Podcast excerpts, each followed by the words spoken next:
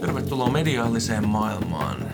Tässä podcastissa kaksi kaveria juttelee keskenään heitä aina milläkin hetkellä kiinnostavista kulttuuriaiheista ja etsii niille kontekstia. Mä olen Mikko Lamberg, kirjallisuuskriitikko ja esseisti. Ja meikäläinen Valtteri Kauraoja, pelitutkija ja taistelurobotti. Joo, ja tota, tosiaan tuossa kolme viikkoa sitten meillä oli vuorossa tota George Orwell, ja silloin mä sanoin jakson lopussa, että seuraavalla kerralla onkin tiedossa jotakin aivan muuta.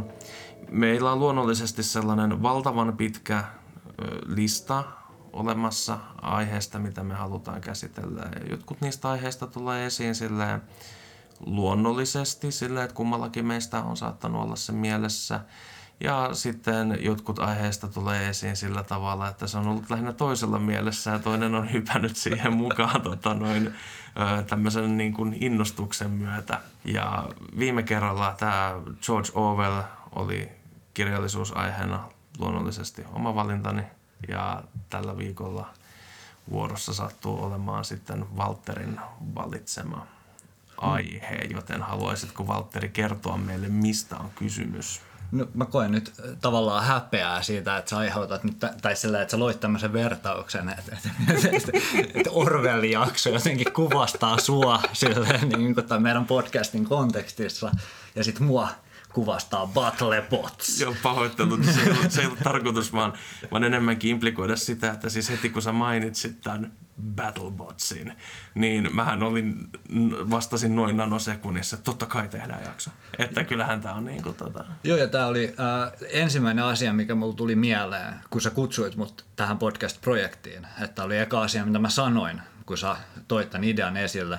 Ja tota, ainoa syy siihen oli se, että mä olin ekaa kertaa 15 vuoteen kattonut äh, robottitaisteluita silleen jonain edellisenä iltana. Ja ollut ihan, niistä ihan fiiliksissä miettinyt, että tota, että tämä on ihan järkyttävää, mutta tulee mieleen lapsuus ja taistelurobotit, joka on tärkeää. Ja tota, tosiaan Battlebots on maailman suurin televisioitu robottitaistelukilpailu. Ja tota, tällaisessa robottitaistelukilpailussa niin ää, eri tiimien rakentamat radio-ohjattavat robotit ampuu, poraa, sirkkelöi, polttaa, hakkaa, heittelee ja runnoo toisiaan – satojen tuhansien dollarien edestä, samalla kun kiljuva yleisö vahtoa suustaan. Ja tota, ää, mielestäni se vertaantuu amerikkalaisena televisiospektaakkelina aika suoraan nyrkkeilyyn, ufc ja, ja showpainiin. Mä olen käsittänyt, että näitä robottisotia, niin kuin vaikka me puhutaan nyt televisio-ohjelmasta, niin näitä on käsittääkseni järjestetty niin kuin joidenkin lähteiden mukaan joskus 70-luvulta jo alkaen ja näin, mutta sitten semmoinen ensimmäinen varsinainen tämmöinen kisa on ollut joskus 80, 80-luvun lopulla luonnollisesti jossakin tämmöisessä nyrttikonissa. Olisiko se ollut tämmöinen kuin Mile High Con, joka järjestettiin Denverissä, Coloradossa. Kyllä, mikä paikka. Ja tota noin, äh, joo, siellä on järjestetty sellaisia, missä, missä tehtiin niin kuin vetoleluja ja sitten niitä vertailtiin, laitettiin marssimaan jonossa ja sitten siitä kehittyi pikkuhiljaa sellainen tota, taistelurobotti alagenre, josta sitten vielä paremmin kehittyi myöhemmin ää, valtavat autojen kokoiset ää, taistelurobotit, joita nykyään ihaillaan. Joo tai ainakin, ainakin niin radio-ohjattavien autojen kokoiset. Kyllähän, no, joo, joo, mutta kyllähän ne jotkut on sille äh, tonne jonnekin äh, vyötärölle asti. Joo, kyllä ne on semmoisia pienikokoisia tankkeja tavallaan. Joo, joo, ja mä oon nähnyt, kun ihmiset ratsastaa niillä ja käyttää niitä ajoneuvoina ja tolla, että se on niinku ihan mahdollista. Yksi kanssa semmoinen äh, tausta, mistä, mistä luin tästä, tässä, tässä Gearheads-teoksessa – ja äh, siinä, siinä kerrottiin... Äh, niin Gearheads on siis tällainen mm. tota, robottisotien historiaa valottava tietokirja. Kyllä, joo. Ja tota, siinä, siinä kerrottiin sellaisesta äh, nerokkaasta kaverista kuin Mark Pauliin, jolla oli tämmönen, äh, joka oli tämmöinen performanssitaiteilija, jolla oli Survival Research Laboratories. Ja hän oli kuulemma suuri inspiraatio Battlebotsille, koska tota, hän rakensi tämmöisiä jotain valtavia erilaisia mekaanisia semmoisia taideteoksia, mitkä silleen laitettiin päälle ja sitten se ampui jotain kuolleiden eläimien osia sille yleisöön ja silleen, en mä tiedä, oli jotain erilaisia automaattikävelijärobotteja, jotka runno jotain erilaisia politiikkoja jossain tota noin, niin teollisuushallin lattialla ja tälleen näin. Ja ilmeisesti tota, se oli iso osa inspiraatiota näille niin kuin taisteluroboteille, jotka sitten tulivat myöhemmin.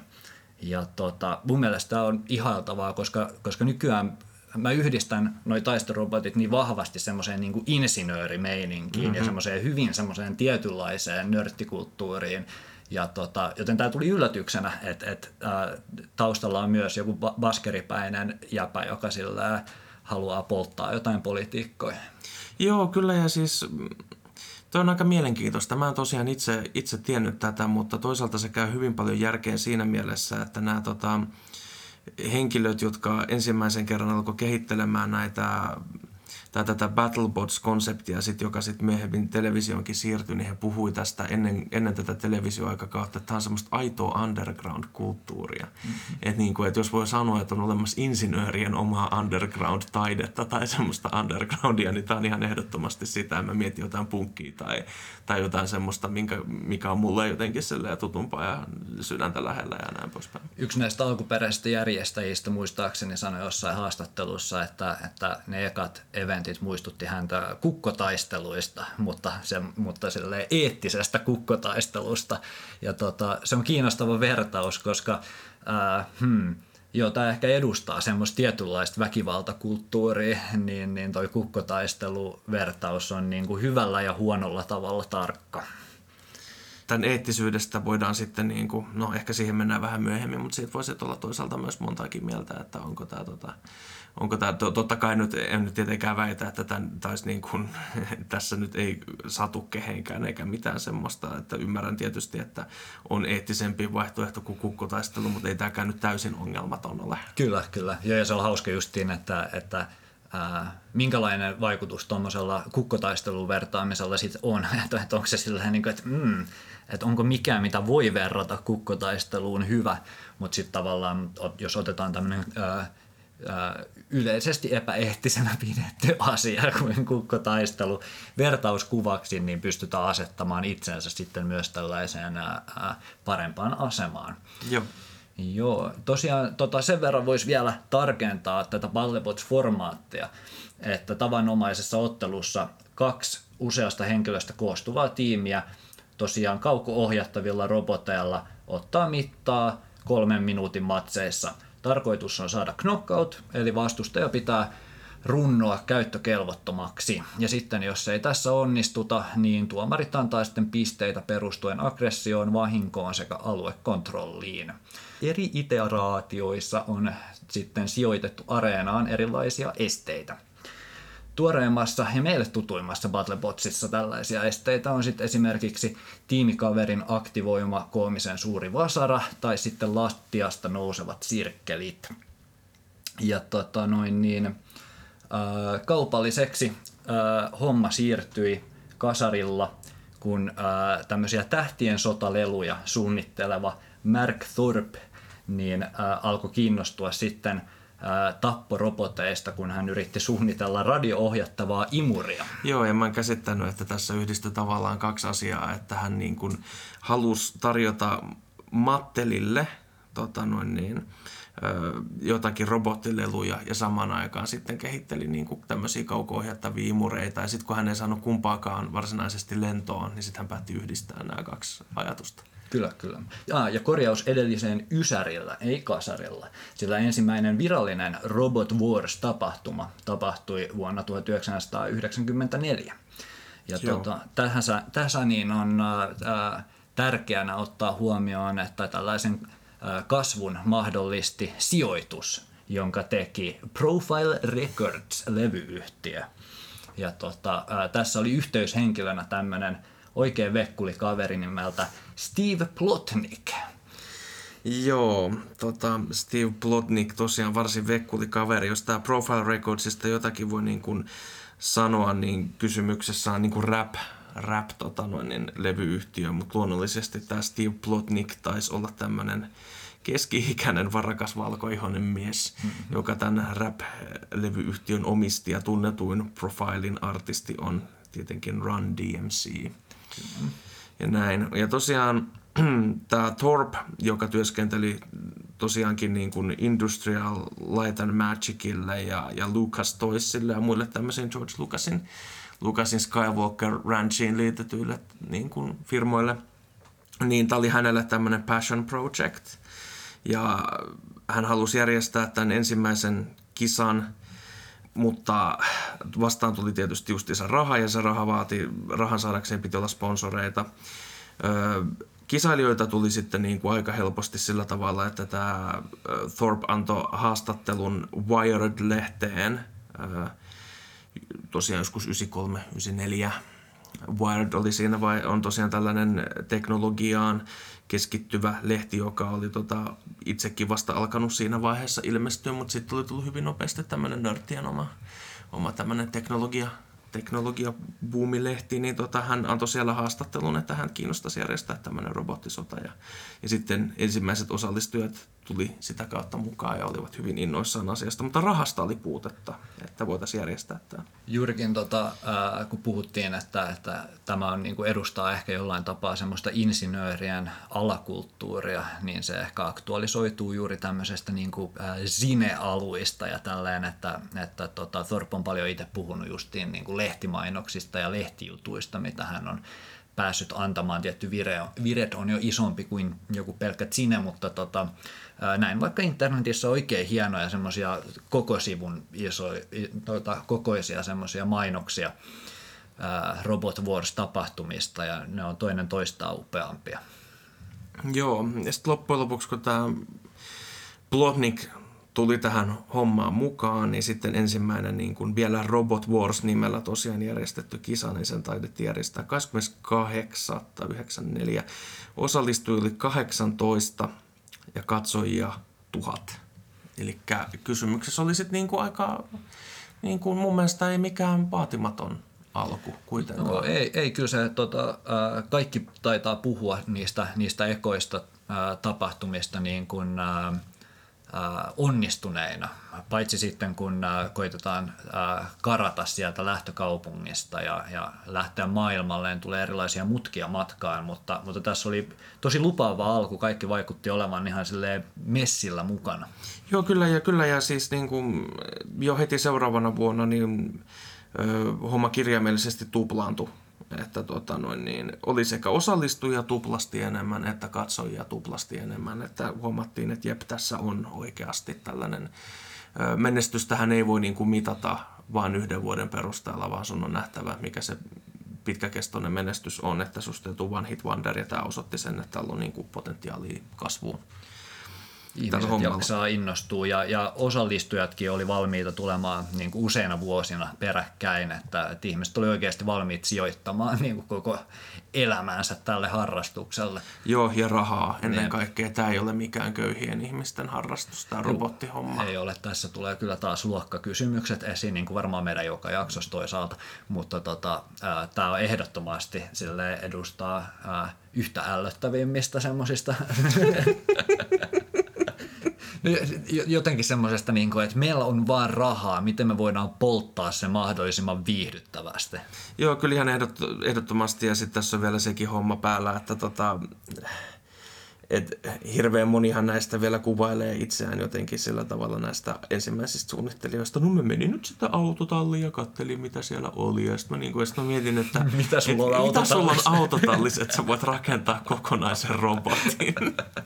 Joo, mutta toisaalta kun katsoo niitä, äh, ihan niitä Ysäri Robot Wars juttuja, niin, tota, äh, niin ne on paljon sympaattisempia tietenkin kuin nämä tota, satojen tuhansien dollarien robotit, joita nykyään runnotaan, koska siellä on semmoisia, jotka tota, on niin kuin, ää, selkeästi rakennettu jostain pesukoneesta tai sillä, joka on vaan joku semmoinen kuutio jossain niin kuin renkaiden päällä. Jep. Että oikeasti semmoisia koneita, jotka on rakennettu jollekin tota kauko-ohjattavien autojen runkoihin ja tälleen, niin siinä on heti jotain herttaisempaa. Ja yksi sellainen asia, mitä Ballibotsin katsominen mussa herättää, niin on se, että et en ehkä pidä Battlebotsista silleen varsinaisesti instituutiona, mutta semmoisia pikkuharrastelija Battlebots-eventtejä, ei niinku Battlebots-eventtejä, mutta taistelurobotti-eventtejä, menisin erittäin mielelläni katsomaan. Niitä varmasti järjestetään jossain ää, alankomaisessa ammattikorkeakoulussa tai sillä jotain. Joo, mä tota, mm, täytyy myöntää, että itsekin kieltämättä mietin, että jos Suomessa olisi joku Battlebots-tapahtuma, niin menisin menisin katsomaan. Saattaa jopa olla, että ehkä onkin. Ehkä mm. jotkut teknilliset yliopistot tai tämmöiset täälläkin voi jotain sellaista järjestää, mutta eipähän vaan ole se kulttuuri ei ole itselle tuttu. Niinpä, niin, niin niinpä.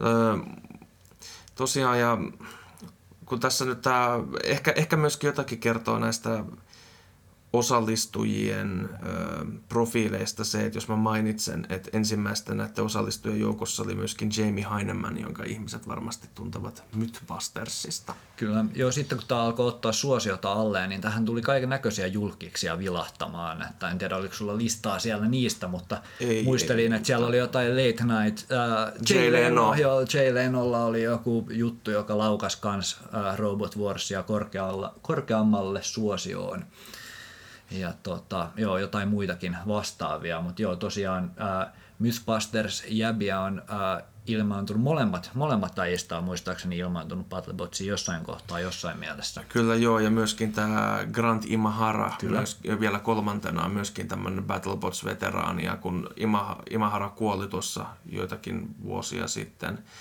hyvin nuorena traagisesti tietysti ja näin, niin käsittääkseni nykyisin joku Battlebots-kisa tai palkinto on nimetty hänen, hänen mukaansa. Kyllä, joo, varmasti ää, ää, myytin murtajat ovat, ovat Battlebots-kansan suuria sankareita, suorastaan myyttisiä legendoja, joo, siitä ei mä, ole epäilystäkään. Joo, ja mä voin hyvin nähdä sen, että kuinka niin kuin näiden kahden TV-ohjelman yhteinen katsojakunta on varmaan merkittävä. Kyllä, kyllä. Jo, varmasti hyvin merkittävä ohjelma kaksikko monen, monen nuoren elämässä ja ää, en olekaan aikaisemmin ajatellut, että, että miten paljon se on varmasti vaikuttanut 2000-luvulla kasvaneiden nuorten niin kuin, elämään. Niin, semmoista erityisesti semmoisten tietyn tyyppisten Jep. nuorten, eli teknologianörttien. Kyllä, kyllä. Mutta tota, joo, tosiaan me ollaan tässä nyt puhuttu vähän ristiin Battlebotsista, Robot Warsista, mm. mutta sanotaan nyt vielä sillä tavalla selkeyden vuoksi, että, että tämän shown nimi ennen televisio oli Robot Wars. Kyllä. Ja sitten tapahtui jotain. Ja se joki, mikä tapahtui, oli se, että televisioyhtiöissä niin kun, tai alettiin puhua siitä, että ehkä tätä voisi tarjoa joillekin televisioyhtiöille hmm. niin kun ohjelmaideana. Ja sitä alettiin tarjoamaan. Ja tota, ja siitä kiinnostui BBC ennen kaikkea.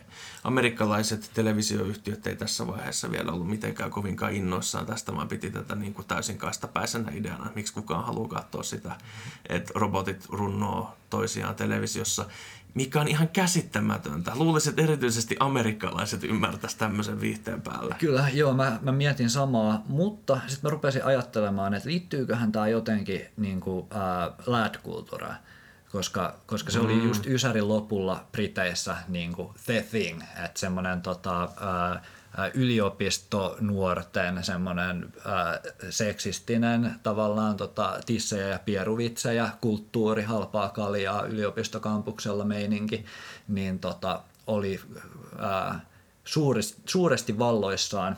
Mutta sitten taas toisaalta tässä on sellainen ironia, että sitten kun ää, ohjelmaformaatti siirtyi Amerikkaan, niin siihen tuli paljon enemmän semmoinen äijämeininki kuin sitten taas tästä, tässä BBC-versiossa, mikä on kuitenkin aika pelkistetty ja semmoinen tota, mukavan ää, brittikodikas. Joo, kyllä. Ja tosiaan BBClle tämä myytiin nimellä Robot Wars. Ja sitten kävi näin, että tosiaan tämä idean alkuperäinen kehittäjä Mark Thorp ja sitten tämä rahoittaja, levyyhtiön Steve Plotnicki, niin he joutui suoranaiseen sotaan siitä, että kuka sitten loppujen lopuksi itse asiassa omistaa nämä oikeudet tähän Robot Warsiin.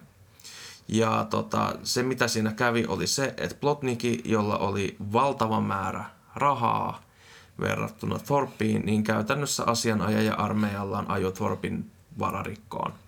Ja käytännössä tällä tavalla hijackas koko Robot Wars-konseptin itsellään. Masentava ja kuvaava tarina siitä, miten maailma toimii.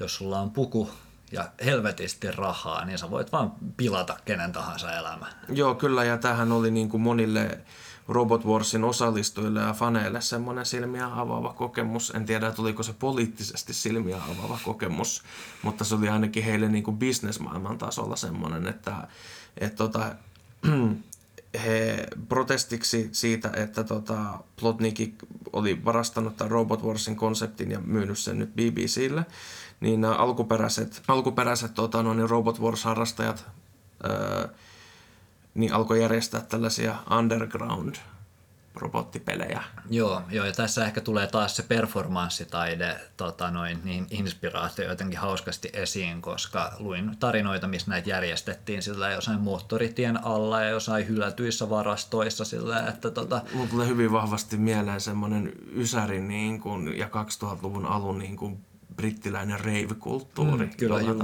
joo, semmoinen, että ole, ole oikealla sähköpostilistalla, niin sitten sulla tulee sellainen varoitus, että ensi lauantaina tulee tämän moottoritien alle, niin runnotaan robotteja.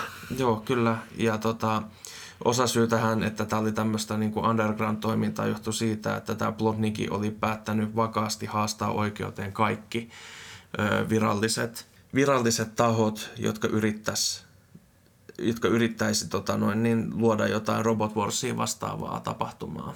Ja tota, sen takia se täytyy olla hyvin epävirallista ja hyvin piilossa olevaa tämän toiminnan. Ja tota, tästä kapinahalusta sitten ja tästä kapinallisesta toiminnasta niin syntyi Battlebots.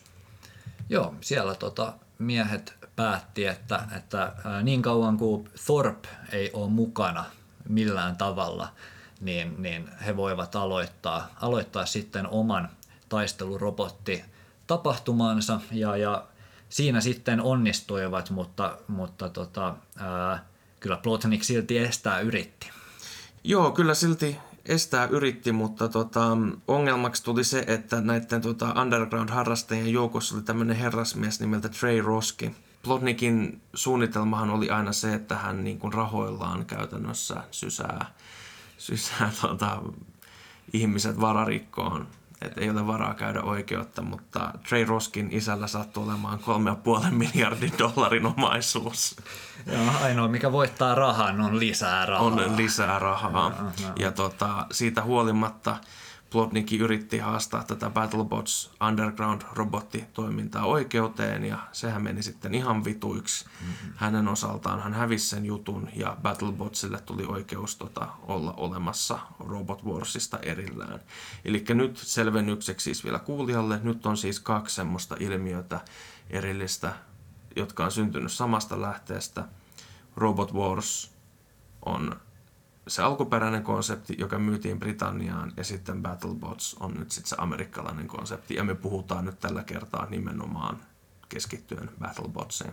Ja, ja tämä on to, tosi semmoinen äh, hmm, kaksiteräinen miekka tavallaan, koska tässä on tosi selkeästi tavallaan se sympaattinen puoli, mutta sitten ne on ne äh, amerikkalaiset showbusiness-jäbät, jotka on myös rikkaita. Niin tota, äh, tuntuu, että alta vastaajakin on tässä tapauksessa rikas ja ärsyttävä. Joo, kyllä. Ja siis häviäjäksihän tässä jäi sitten lopulta tämä Mark Thorpe, joka mm. oli tota, noin niin, ihan alun perin keksinyt tämän konseptin, että hänelle kävi sellainen juttu, että sen jälkeen kun hän oli menettänyt kaikki rahansa, niin hän ei myöskään voinut osallistua tähän BattleBots-toimintaan, koska se olisi ollut tota, Plotnikin asianajajille syy väittää, että kysymys on tämmöisestä tekijänoikeusrikkomuksesta, plagi- plagiaatista, joten hän jäi sitten sivuun ja tämän Battlebotsin oikeudet omistaa aivan eri ihmiset, mukaan lukien tämä Trey Roski, jonka, jonka rahoilla tätä alettiin sitten niin kuin tehdä ja sitten öö, toisena tärkeänä nimenä tämmöinen herrasmies kuin Greg Manson. Joo, Thorpe äh, muistaakseni on itse sanonut, että, että aluksi homma oli kuin äh, kuin tota unelma, joka toteutuu, mutta sitten se muuttui painajaiseksi, että käytännössä jäpän koko elämä pilaantui Battlebotsin takia. Erittäin traaginen tarina. Tätä Battlebotsia alettiin sitten järjestämään samalla tavalla niin kuin Robot Warsia alun perin niin tämmöisissä live-tapahtumissa. Ja ensimmäinen tämmöinen virallinen Battlebots-tapahtuma järjestettiin Long Beach Universityllä, mutta sepäs ei ollutkaan menestys. Mm-hmm. Vaan tota, sinne tuli vähemmän osallistujia ja vähemmän, tota, noin, tai ehkä niinkään vähemmän osallistujia, mutta vähemmän yleisöä kuin odotettiin. Ja tota, alkoi näyttää vähän pahalta sen ajatuksen suhteen, että tätä voitaisiin myydä televisioon, mutta kuinka ollakaan paikalla sattui olemaan tai tästä ilmiöstä sattui kiinnostumaan tämmöinen televisiotuottaja kuin Lenny Stucker. Ja tämä Stucker tota, oli moninkertainen Emmy, Emmy-palkintojen voittaja ja hän oli, hän oli niin kuin kokemusta ennen kaikkea tämmöisten varhaisten internet-striimipalveluiden ja tämmöisten webcastien järjestämisessä ja hän oli urallaan muun muassa tuota, edustanut Mike Tysonia ja, ja tota, oli ollut toiminut urheilumaailmassa ja järjestänyt tämmöisiä urheiluvebcasteja. Ja käsittääkseni alun perin otti yhteyttä Plotnikkien Robot Warsista – ja oli siitä silleen, että hei, tämähän on ihan siisti juttu, että pääseekö me jotenkin tähän mukaan. Ja Plotnik oli tyyliin nauranut sille jotenkin päin naamaa ja ollut silleen, että sä oot ihan pelle jätkää, että mä en ole silleen, että painu helvettiin täältä. Joo, sä olet tommonen haspiin ja kuka muka vittu sä luulet olevas ja, ja niin kuin näin. Ja, ja, ja Stacker totesi siihen, että, että kun herralle ei kerran raha kelpaa, niin haistako vitu sitten. Meidän kilpailijalle suoraan. Jep. Ja tota, joo, onneksi niin, koska äh, joo, Plotnik on ylivoimaisesti koko tarinan pahin pahis. Joo, kyllä. Tosin me tullaan jättämään hänet aivan pian taakse, koska... Kyllä. Hänen, hänen katos relevanssista täysin. Joo, kyllä. Mä tota, yritin löytää siitä jotain infoa internetistä laajemmin ja se on nykyään joku ruokakriitikko tai jotain. Se oli joku ruokajuttu. Toisaalta tuommoista mäkin tekisin, jos mä olisin tuota eläkkeellä olevaa levyyhtiön mogulia herrasmies. Se on totta jo, ja se kyllä tota, olisi ollut iloisempi uutinen, jos sillä olisi tapahtunut jotain traagista. No eipäs nyt, eihän emme siis toivo kenellekään ihmiselle mitään pahaa tässä ohjelmassa. Me olemme positiivisen kautta liikkeellä ja, ja, ja luulet sä, että ne uskoo Toivotaan parasta. No, mutta tota, noin... Ei kukaan kuuntele tähän haaste. Joo, ei, ei, ei, ei kuunnellut, että tämä käsittelee jotakin saatana kauko-ohjattavia autoja, niin se olisi siinä. Hyvä, että on meidän toka jakso. Jep, kyllä.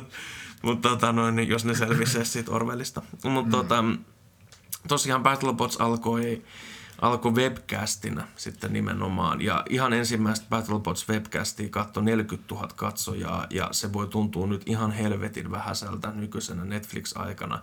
Mutta nyt on ajateltava, että nyt oli kysymys, kysymyksessä 2000-luvun alku tai vaihde. Ja siihen nähden, niin tämähän on ihan mieletön määrä. Kyllä, ja, ja joo, ei voi olla tavallaan niin kuin, äh, alleviivaamatta sitä, että, että, äh, että minkälainen niin kuin, internet-spektaakkeli tämä just on. Ja sillä, että miten semmoinen asia kuin robottitaistelut niin on jo formaattina täydellinen niin kuin internet-sisällölle ja kontentille. Ja tota, joo, siihen lähdettiin heti. Joo, kyllä. Ja samalla se sitten varmaankin myöskin signaloi näille tekijöille, että, että itse asiassa tässä on potentiaalia, mutta ne ihmiset on vaan niin eri puolilla Yhdysvaltoja ja näin poispäin, että tässä on niin kuin, että että on niinku semmoinen signaali siitä, että ehkä se ei ole nimenomaan nyt ne yleisötapahtumat, mihin pitää keskittyä, vaan nyt lähdetään oikeasti niinku rynnimään sinne televisioon. Mm. Joo, internet mahdollisti semmoisen tietynlaisen niin kuin, undergroundin muuttumisen mainstreamiksi, koska tota, on tuommoisia underground-kulttuureja, joita on niin kuin, olemassa joka kaupungissa, mutta missään kaupungissa ei ole silleen, niin kuin, tarpeeksi ihmisiä täyttämään jotain kokonaan niin kuin stadiumia ja internet mahdollistaa sitten sen, että, että koko maa pystyy, pystyy samaan aikaan katsomaan. Joo, ja nykyisinhän sitten niin kuin Battlebots on tietenkin nyt sitten ihan semmoinen instituutio jo ja sitä tuottaa tämmöinen firma nykyään kuin Whale Rock Industries ja mulla on tässä lyhyt lista siitä, mitä Whale Rock Industries on myös tehnyt. Yes. Eli tota, ne on tuottaneet Adam Savagein ohjelmia, eli siinä taas jälleen yksi Sitten Ted Jellies nimistä animaatiosarjaa. Oletko koskaan ei, kuullut ei, tämmöisestä? ei, sano mitään. ei sano mullekaan mitään, mutta me voidaan olla nyt ihan väärää, väärää kohderyhmää ja ehkä sukupolveakin, mistä tietää vaikka sukupuoltakin, ei ole mitään hajua. Joo, ei voi tietää. Ja tota, sitten he on tehneet sosiaalisessa mediassa emoji-keyboardeja Kim Kardashianille.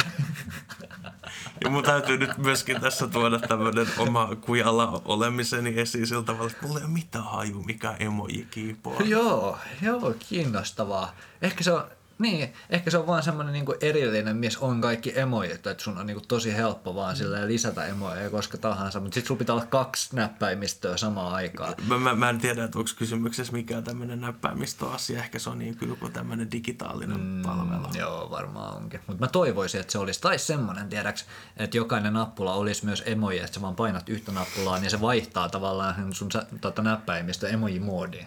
Joo, mm, mm. Ehkä hmm, pitää laittaa sähköpostia jäbille. Jep, kyllä. Wellrock Industries, Jep, here we come. Kyllä, ja Kim Kardashian myös. Ja Kim Kardashian myös. Ja he on tehneet myöskin erilaisia digitaalisia sisältöjä Kylie Jennerille ja Khloe Kardashianille ja Tyler the Creatorille. No, ihan kiinnostava tota noin, niin suora.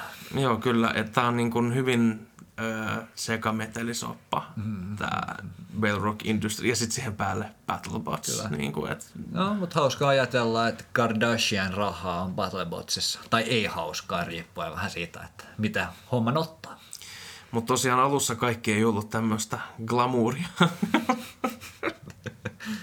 että ei ollut mitään Kardashianeja eikä ollut mitään muutakaan, vaan oli pikemminkin ongelmia. Että huolimatta siitä, että, että webcasti oli niin kuin suosittu, niin tota, ö, eri televisiokanaville, kun tätä ideaa tarjottiin, niin CBS, HBO, Showtime ja NBC kaikki hylkäsi tämän idean suorilta ja totesi, että tämä on täyttä hulluutta. Tämä mun mielestä yllättää mua niin tosi, tosi paljon. Tai se, että robotit on ollut iso juttu jo pitkään ja lapset tykkää roboteista ja tälleen. Mi- Silleen, että ei, ketään ei kiinnosta, mutta ehkä se vaatii liikaa rahaa ja siinä on turvallisuuskysymyksiä ja jotain lakiasioita, en minä tiedä. Mä, mä, mä käsitin, että ne vaan oli sitä mieltä, että ei kukaan katso tätä. Ne, mikä on mun mielestä täysin käsittämätöntä. Ihan käsittämätöntä. Kyllä nyt ihmiset tykkää, se on sama juttu kuin sanoisi, että että Godzillasta ei pidä kukaan. Niin, Tavallaan, tai jostain tämmöisestä, niin kuin, että Toi oli kuitenkin Roland Emmerich aikakautta ja sillä Niin. joku Independence Day tuli sillä pari vuotta aikaisemmin, niin luulisi, että, että tuho ja räjähdykset kiinnostaisi. se mikä on mun puhdas veikkaus, niin mä veikkaan, että tämä johtuu ihan yksinkertaisesti siitä, että ei osattu ajatella, että joku nörttiys voi olla niin kuin rahallinen valtti. Joo. Vielä tässä vaiheessa ei ymmärretty sitä, että nörtit hallitsee piilaaksoa Joo, ja toi, kaikkea muutakin. Kyllä, joo, ja toi tuli jossain noissa haastatteluissakin esille, että, tota, että ihmiset puhu siitä, että, että Comedy Central, joka sitten pian tulee kuvioihin, niin oli tavallaan ainoa, joka, joka pystyi käsittämään sen, että nörtit on niin kuin kohderyhmä ja massiivinen kohderyhmä, johon ei oikeastaan 90-luvulla ihan kauheasti keskitytty valtamediassa. Joo, kyllä. Ja tosiaan Comedy Central oli sit se, joka tähän tarttui. Ja Comedy Centralihan ihmiset tietää varmaan parhaiten siitä, että, että se oli niin kuin South Parkin. Kyllä. Ei käsittääkseni ei ole enää South Parkin Mm, mm, joo, niin ei julkaisi. vissiin. Et South Parkin nämä viimeisimmät kaudet on kai tehty jonnekin muualle. Mutta, tota noin, niin, mutta pitkään pitkään South Park pyöri Comedy Centralilla ja itse asiassa päätöksen siitä, että Battlebotsista tehdään televisiosarja, niin se teki Deborah Liebling lopulta. Ja Deborah Liebling on South Parkin tuottaja. Kyllä, joo, ja taas ehkä oli. Niin, päästään taas ehkä semmoiseen, että, että mitkä on semmoisia määrittäviä teoksia eri sukupolville ja semmoisia niin media landscapeja tavallaan, niin, niin South Park on myös hyvä lisä tähän koko operaatioon. Että kyllä mä voin sieluni silmissä nähdä monen pikkuporvallisen amerikkalaisen valkoisen poikamuksun kattovan iltapäivällä Comedy Centralista, kun putkeen tulee kolme jaksoa South Parkia, kolme jaksoa Battlebotsia ja kolme jaksoa Mythbustersia toisaalta kanavalta myöhemmin. Joo, sepä se. Että tota, niin, tämä Comedy Centralissa, nyt tässä oli tietysti semmoinen asia huomioitava, että, että se nimi on Comedy Central. Se oli heille hyvin tärkeää vielä tässä vaiheessa. Joo, kyllä. Ja tota, noin niin, viisi ensimmäistä Battlebotsin kautta tehtiin 2000-2002 Comedy Centralille sellaiselle periaatteelle, että kaksi kautta vuodessa, jaksomäärä suuri. Ja koska jaksomäärä on suuri, niin pelkästään sitä ei voi täyttää vaan robottien taistelulla. Robotit on kalliita ja isoja ja yksi semmoinen battle vie vaan kolme minuuttia. Joten niin kuin näissä jaksoissa oli valtava määrä tämmöistä niin kuin ylimääräistä tauhkaa, huumoria, Baywatch babyjä, tota noin niin, juontajina. Tässä on semmoinen hyvin väkevä, semmoinen mitä mä voin kuvailla vaan semmoisena niin kuin 2000-luvun vaihteen new metal jäbyys niin kuin estetiikkana. Että, että sellaisia, sellaisia geelillä tukkansa piikeiksi laittaneita äijä tunkee naamansa lähelle kameraa ja sanoo what's up? Mm-hmm. Joo, joo, ja tosi kiinnostavaa justiin, että, että hmm, tällä se sitten saatiin, saatiin myyttyä ja, ja äh, ironista, että, että naistuottajalla vielä, koska tästä tuli ehdottomasti semmoinen niin äijä-ohjelma. Ja tota, kun puhutaan ehkä semmoisesta amerikkalaisen nörttikulttuurin toksisesta maskuliinisuudesta, niin äh, äh, Comedy Centralin Battlebots on aika täydellinen semmoinen esimerkki, kulminaatio siitä, että mitä se on niin kuin tarkoittanut. Kyllä. Tota, palataan, pidetään nyt ihan pieni tauko ja palataan sitten keskustelemaan hieman tarkemmin ohjelman sisällöstä ja siitä, kuinka se siirtyy sitten ö, Comedy Centralin aikakauden jälkeen niin tuota, ö, ABClle. It's robot fighting time.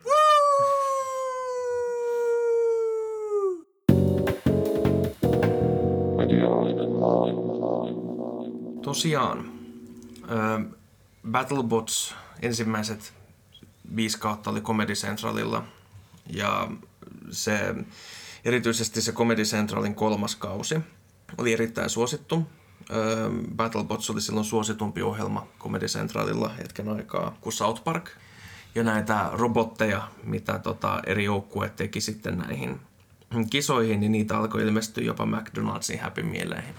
Joo, mä tota, äh, mua nauratti se, että, että kaksi näistä tota, suuren suosion aikakauden sponsoreista niin on tota, McDonald'sin Happy Mealit ja armeija. Ja, ja kyllä. Noin, niin tämä kertoo mun mielestä sekä Battlebotsista että Yhdysvalloista jotain.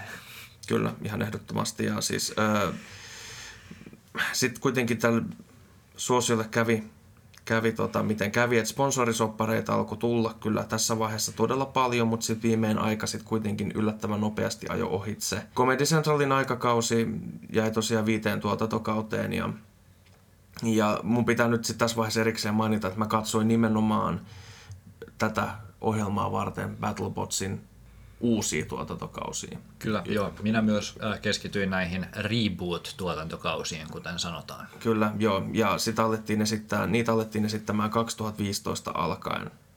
Et mä olen nähnyt noista Comedy Centralin ohjelmista vaan pätkiä, mutta mä olen nähnyt kolme ensimmäistä tuotantokautta tästä Battlebotsin uudesta tulemisesta. Ja tällä hetkellä, kun me nauhoitetaan, niin Battlebotsia on siis tehty yhteensä 12 tuotantokautta.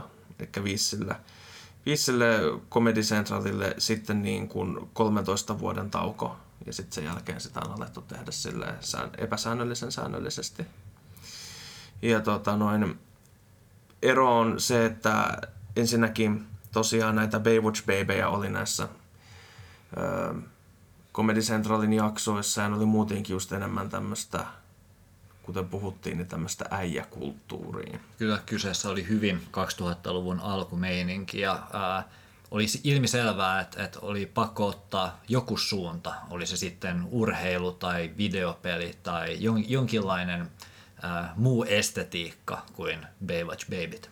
Joo, kyllä ja myöskin, myöskin tota, no, niin se vaikutti, että tämä tämä tota, Lenny Stucker, tämä TV-tuottaja, niin oli visioinut Battlebotsin hyvin semmoiseksi niin kuin maskuliiniseksi lajiksi muutenkin, koska hän oli nimenomaan juuri nyrkkeilyohjelmien tuottaja. Hän näki Battlebotsin tosi niin kuin nyrkkeilyyn verrattavana, että kaksi robottia nyrkkeilee keskenään mestaruudesta. Oliko se hänen ideansa laittaa tota Red and Blue Corner Oli. ja tota, katosta laskeutuva mikrofoni, johon announcer huutaa ja tällaisia erilaisia elementtejä. Kyllä, juuri. Nämä on kaikki suoraan nyrkkeilymaailmasta tuotuja. Mm.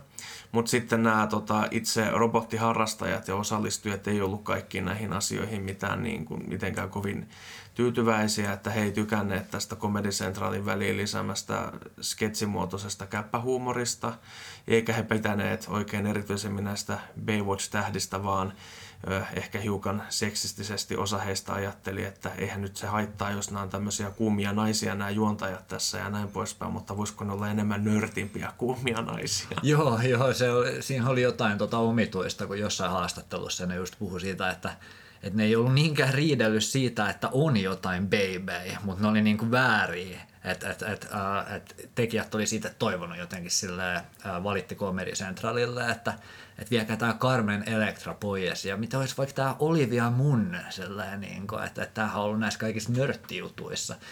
Mutta tota, joo, ei ollut ehkä ihan semmoinen hmm, taistelemisen arvoinen taistelu, että mikä baby siellä babyilee.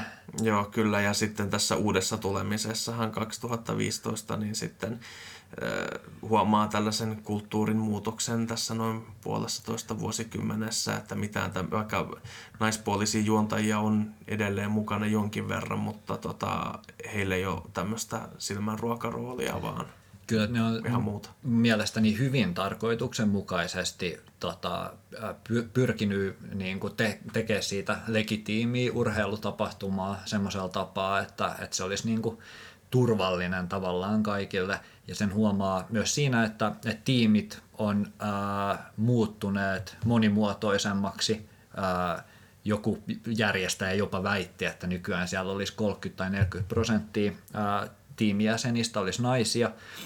Ja joo, ei ole enää mitään semmoisia next round hekumoitsia naisia tai mitään semmoisia, että, että samat roolit kuin miehilläkin, juontajat tai, tai tuomarit. Joo, kyllä. Ähm, Mutta on myöskin sit sanottava se, että kyllä nämä tekijät myöskin toisaalta yleisönsä tietää siinä mielessä, että huolimatta siitä, että nimellisesti ollaan menty eteenpäin, että ei ole nyt mitään niin kuin naisten rooli, ei ole enää vaan semmoinen seinäruusu, mm-hmm.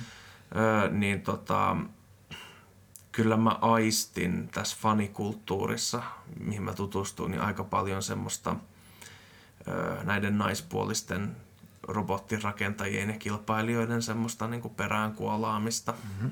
Joo, jos pitää tota muistaa se, että, että niistä Comedy Centralin tuotantokausista on kuitenkin vaan se 20 vuotta aikaa, Ei, niin, niin, niin tota, ne muksut, jotka on kasvanut sen Comedy Central-ohjelman parissa ja miettinyt, että this is the peak of entertainment and art and culture, niin, tota, ää, niin ne on nyt niitä ää, 30-vuotiaita Battle Botsfaneja, jotka on lähes sata varmasti maailman ärsyttävimpiä ihmisiä heti Plotmikin jälkeen.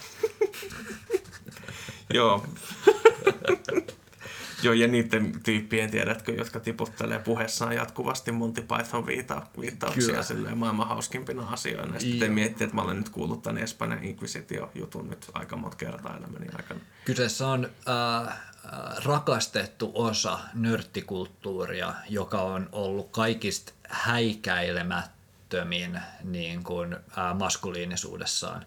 Ja täten ää, en epäile sekuntiakaan, että kaikki ne ää, toksisimmat nörttiukot, niin ne on tota, ää, Vennin diagrammi Battlebots-fanien kanssa on kyllä varmasti olemassa. Jep, kyllä. Mutta tota, tosiaan paljon muutakin oli varmaankin muuttunut tähän 2000, 2015 mennessä mennessä, että tota, tosiaan tuotantofirma on vaihtunut, ABC on huomattavasti tavallaan asiallisempi, tai ei tuotantofirma niinkään, vaan siis televisiokanava. ABC on huomattavasti, tota, huomattavasti asiallisempi kuin Comedy Central. Kyllä. Niin kuin muutenkin profiililtaan, joten tämmöinen Comedy Centralin niin kuin, sekoiluhuumori ja tämmöinen vähän niin kuin satiirinen, parodinenkin ote, niin tota, ei, ei kyllä siellä olisi lentänyt muutenkaan. Joo, eikö se äh, Comedy Central-kausien siirtyminen niin, äh, äh, liittynyt just tavallaan äh, siihen, että, että Comedy Centralissa päätettiin tuli uutta omistusta ja sitten päätettiin, että, että takas komediaan, että pitää heivata kaikki nämä ohjelmat pois Comedy Centralilta, mitkä ei niin kuin keskity siihen komediaan ja mitkä ei ole komediasarjoja. Ja sitten Battlebots vähän niin kuin lähti siinä semmoisessa samassa tota, sutjautuksessa. Joo, se, oli, se vaikutti ja sitten myöskin sellainen ohjelma sai huonoa PR ja menetti sponsorirahoja ja näin poispäin, niin se sitten vaikutti myöskin. Mutta tota, muutoksia on sitten myöskin sellaisia, että tosiaan, tai en tiedä varsinaisesti muutoksia, mutta tästä alettiin tehdä vielä tosiaan, niin kuin mainitsit, niin, niin, niin semmoista urheilu, urheilushow tapaista, ja siihen vaikuttaa se, että juontajatkin on nyt sitten tässä uudessa tulemisessa niin oikeita urheiluselostajia, että yksi juontajista esimerkiksi Kenny Florian on tota UFC tota, tappelija ja myöhemmin UFC-selostaja ja hän selostaa sitten myös Battlebotsia. Juu, kaikki miten äh, se ohjelma on nykyään rakennettu, niin viittaa, viittaa tähän painotukseen. On pre-game, post-game interviews ja, ja tota, se miten tuomarit toimii ja kaikki, kaikki rakentuu tämän, tämän ympärille, mutta äh, sitten äh, tai koko tämä taistelurobottien tavallaan spektaakkeli on sitten ehkä se, mikä tuo siihen sen amerikkalaisen showpainikulttuurin mukaan.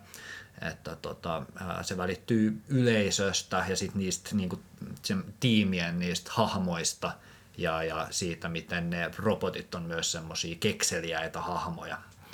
Joo, että tota, luonnollisesti ne robotit ja ne tiimit on pääosassa Kyllä. Totta kai, että, että ne suurimmat persoonat ja ne, mitä, ne on ne, mitä ne ihmiset fanittaa. Mm-hmm.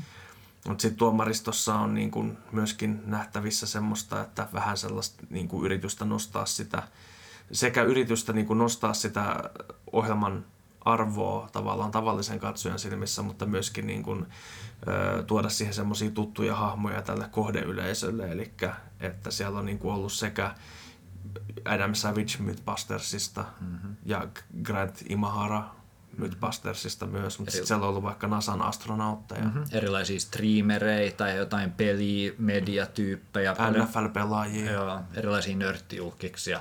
Kyllä. Ja tota, joo, joo. Ja yksi kans, mikä tuo sitä äh, showpainia äh, lähemmäs, niin, niin on just tavallaan se, että miten niillä tiimeillä on niitä hahmoja, ja tässä on esimerkiksi läsnä tosi vahvasti semmoinen, että voi olla niin kuin heal, eli, eli esitetty pahis.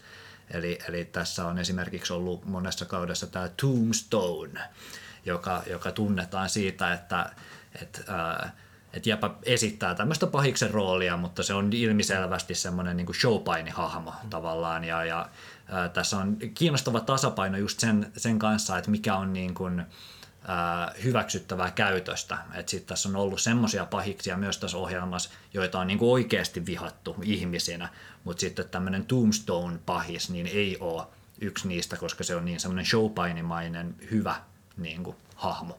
Sanon jo tässä kohdassa, että Tombstone on mun suosikkirobottini tässä nice. ohjelmassa. Että tota, mutta mä kerron kohta, kun mennään ihan pian näihin robotteihin itsensä, niin että miksi. Nice, joo.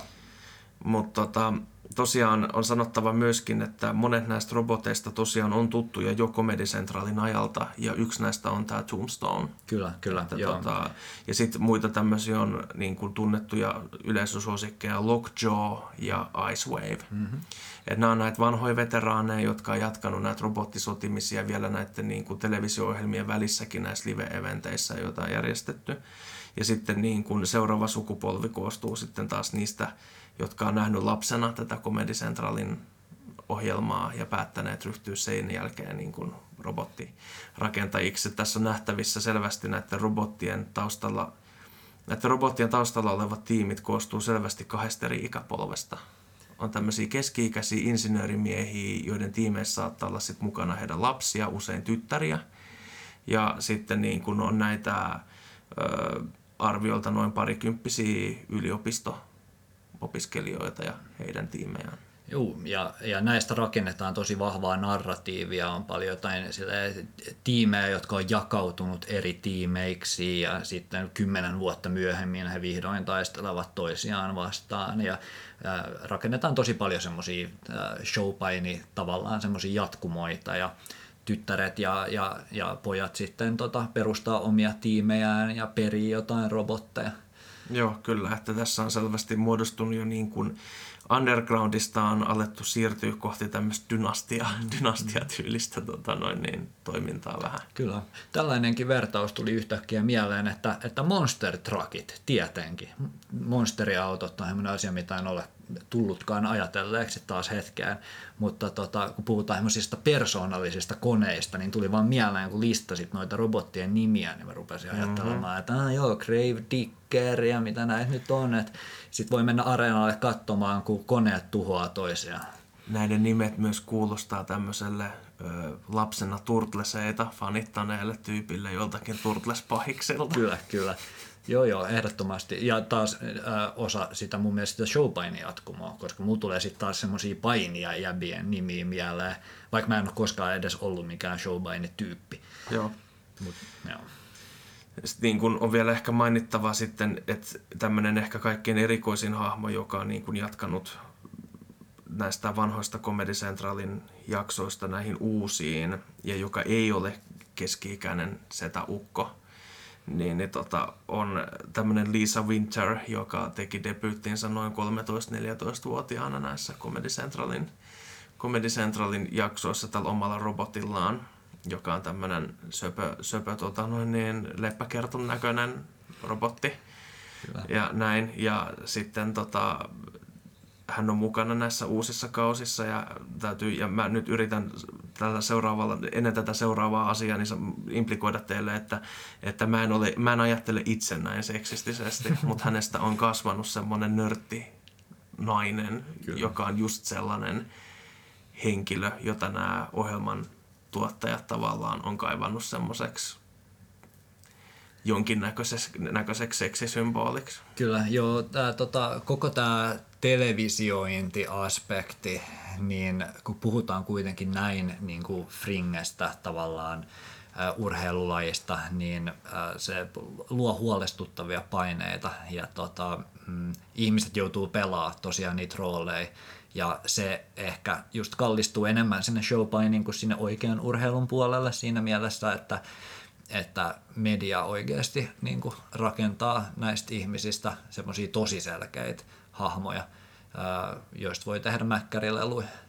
Joo, kyllä. Ja tota, tietysti tässä on myös mukana sit sellainen vähän semmoinen kaksinaismoralistinen aspekti myöskin, että, tota, että on näitä aikuisten miesten himoitsemia nörttinaisia, mutta heidät esitetään sitten aika usein sellaisessa annamme nuorille tytöille toivoa, niin kuin, että tekin voitte olla kiinnostuneita teknologiasta ja, ja niin kuin roboteista ja tämmöisessä aspektissa. Että siinä on vähän semmoinen, niin kuin, että et yksi osa on se, mikä lausutaan ääneen, ja sitten toinen on se, mikä elää siellä fanikulttuurissa, ja sitä ei todellakaan lausuta ääneen. Se on helppo näille äh, nörttiäijille niin, niin, äh, olla kokematta syyllisyyttä kun ne voi ajatella, että, että me olemme niin avokätisiä, että meidän alakulttuuriin, kyllä, että, että meidän alakulttuuriin saa kuka vaan tulla. Ja jos sä oot vaan tarpeeksi hyvä, niin sä saat menestyä.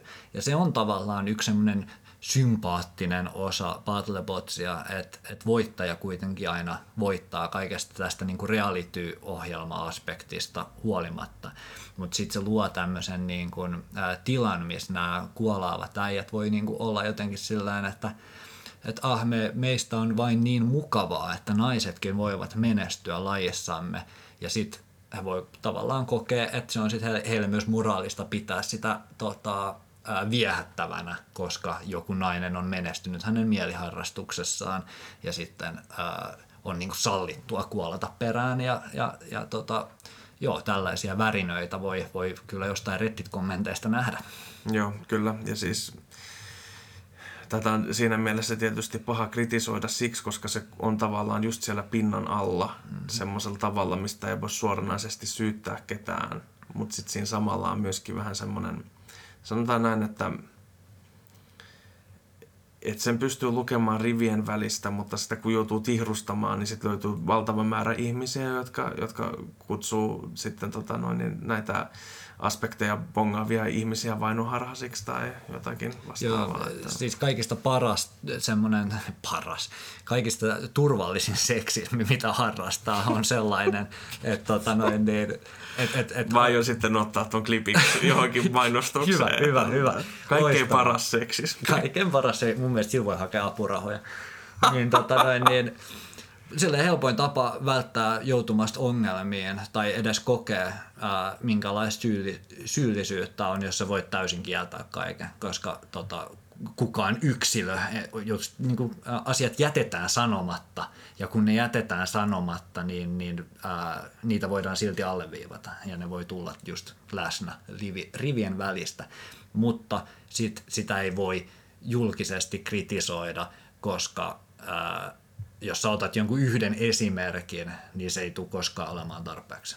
Jep.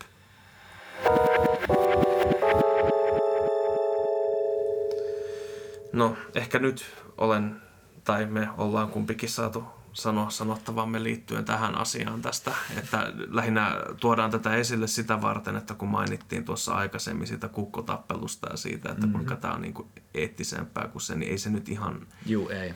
tämä on kompleksisempaa kuin mitä halutaan ehkä esittää. Kyllä, kyllä, joo.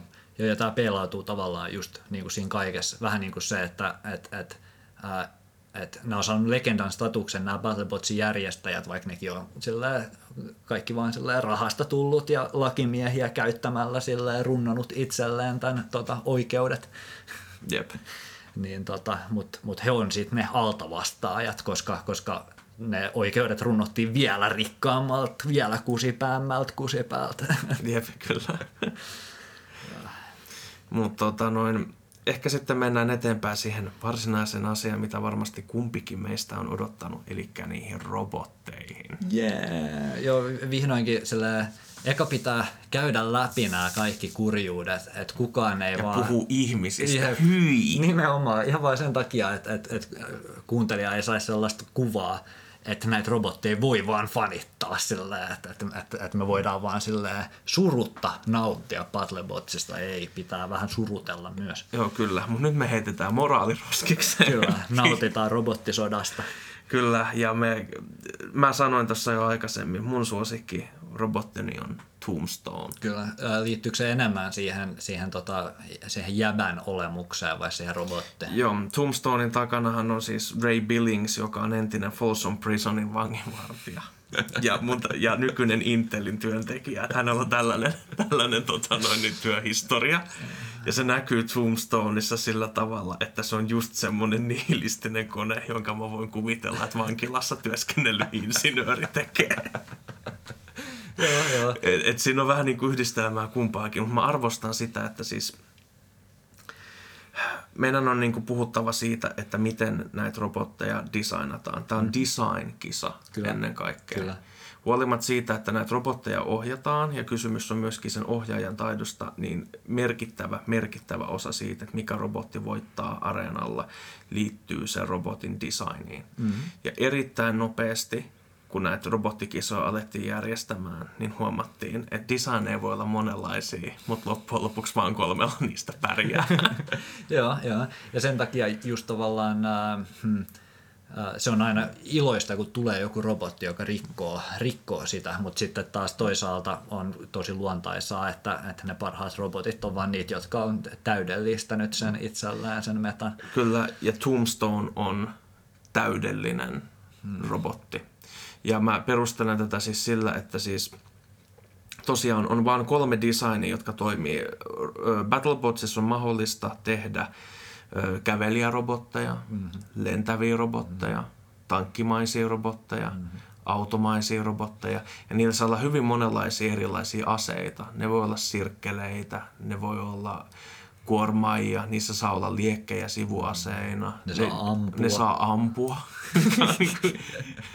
ja niin kuin näin, mutta tosiasiassa todellisuus on osoittanut, että kaikkein paras robottidesign on matala laatikko, joka on käytännössä radio-ohjattava auto.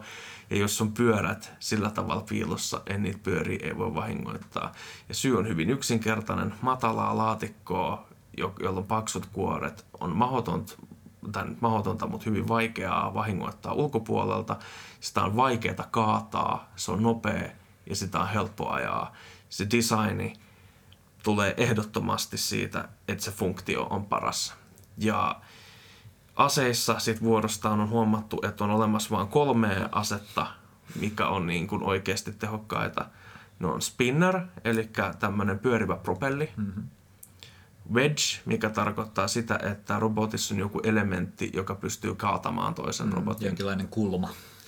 Jep. Ja lifter, eli semmoinen, että robotti pystyy tarttumaan toiseen robottiin ja nostamaan sitä. Kyllä, kyllä. Joo, joo. Et nämä, nämä kolme on, ja, ja nämä toimii vielä semmoiselle kivipaperisakset niin kuin periaatteella, että et Wedge on tyyliin spinnerin pahin vihollinen ja lifter Wedgein ja, ja niin mm. edespäin. Kyllä. Et, tota, noin, ja tämä Tombstone on nimenomaan tämmöinen matalalaatikko-robotti, jossa on spinner. Mm-hmm. Eli tämmöinen helvetin kova pyörivä propelli. Mm-hmm. Ja siinä ei ole mitään muuta. Kyllä, kyllä. Joo, hauska, että jäbä joutui keksimään sille kuitenkin jonkun estetiikan, vaikka se on vain tota, laatikko, mutta tota, keksipähän hyvän sitten, kun se on niinku hautakivi vaan. Joo, kyllä, ja, si- ja siis se on, se on niin, mä, mä jollain tavalla, mä nautin siinä kaikkein eniten siitä, että se on niin kuin, ja mä sanoin sitä nihilistiseksi mm. designiksi. Sen takia, koska siitä on karsittu kaikki, mikä ei toimi sen mm-hmm. pääfunktion puolesta hevon vittuun. Se ei ole myöskään kiinnostunut. Äh, iso kysymys tässä koko ohjelmassa on sportsmanshipistä ja tota siitä, että äh, miten koska hän lopetat vihollisrobotin runnomisen ja, ja, ja miten sä niin kuin interaktaat sun vihollistiimin kanssa. Yleensä ja, semmoinen herrasmiessääntö on se, että kun se toinen robotti ei enää liiku, niin sen hakkaaminen lopetetaan. Kyllä, kyllä. Ja, tota, ja ylipäätään niin, niin kaikki semmoinen ylimääräinen vahinko, niin sitä pidetään hieman ää, ikävänä.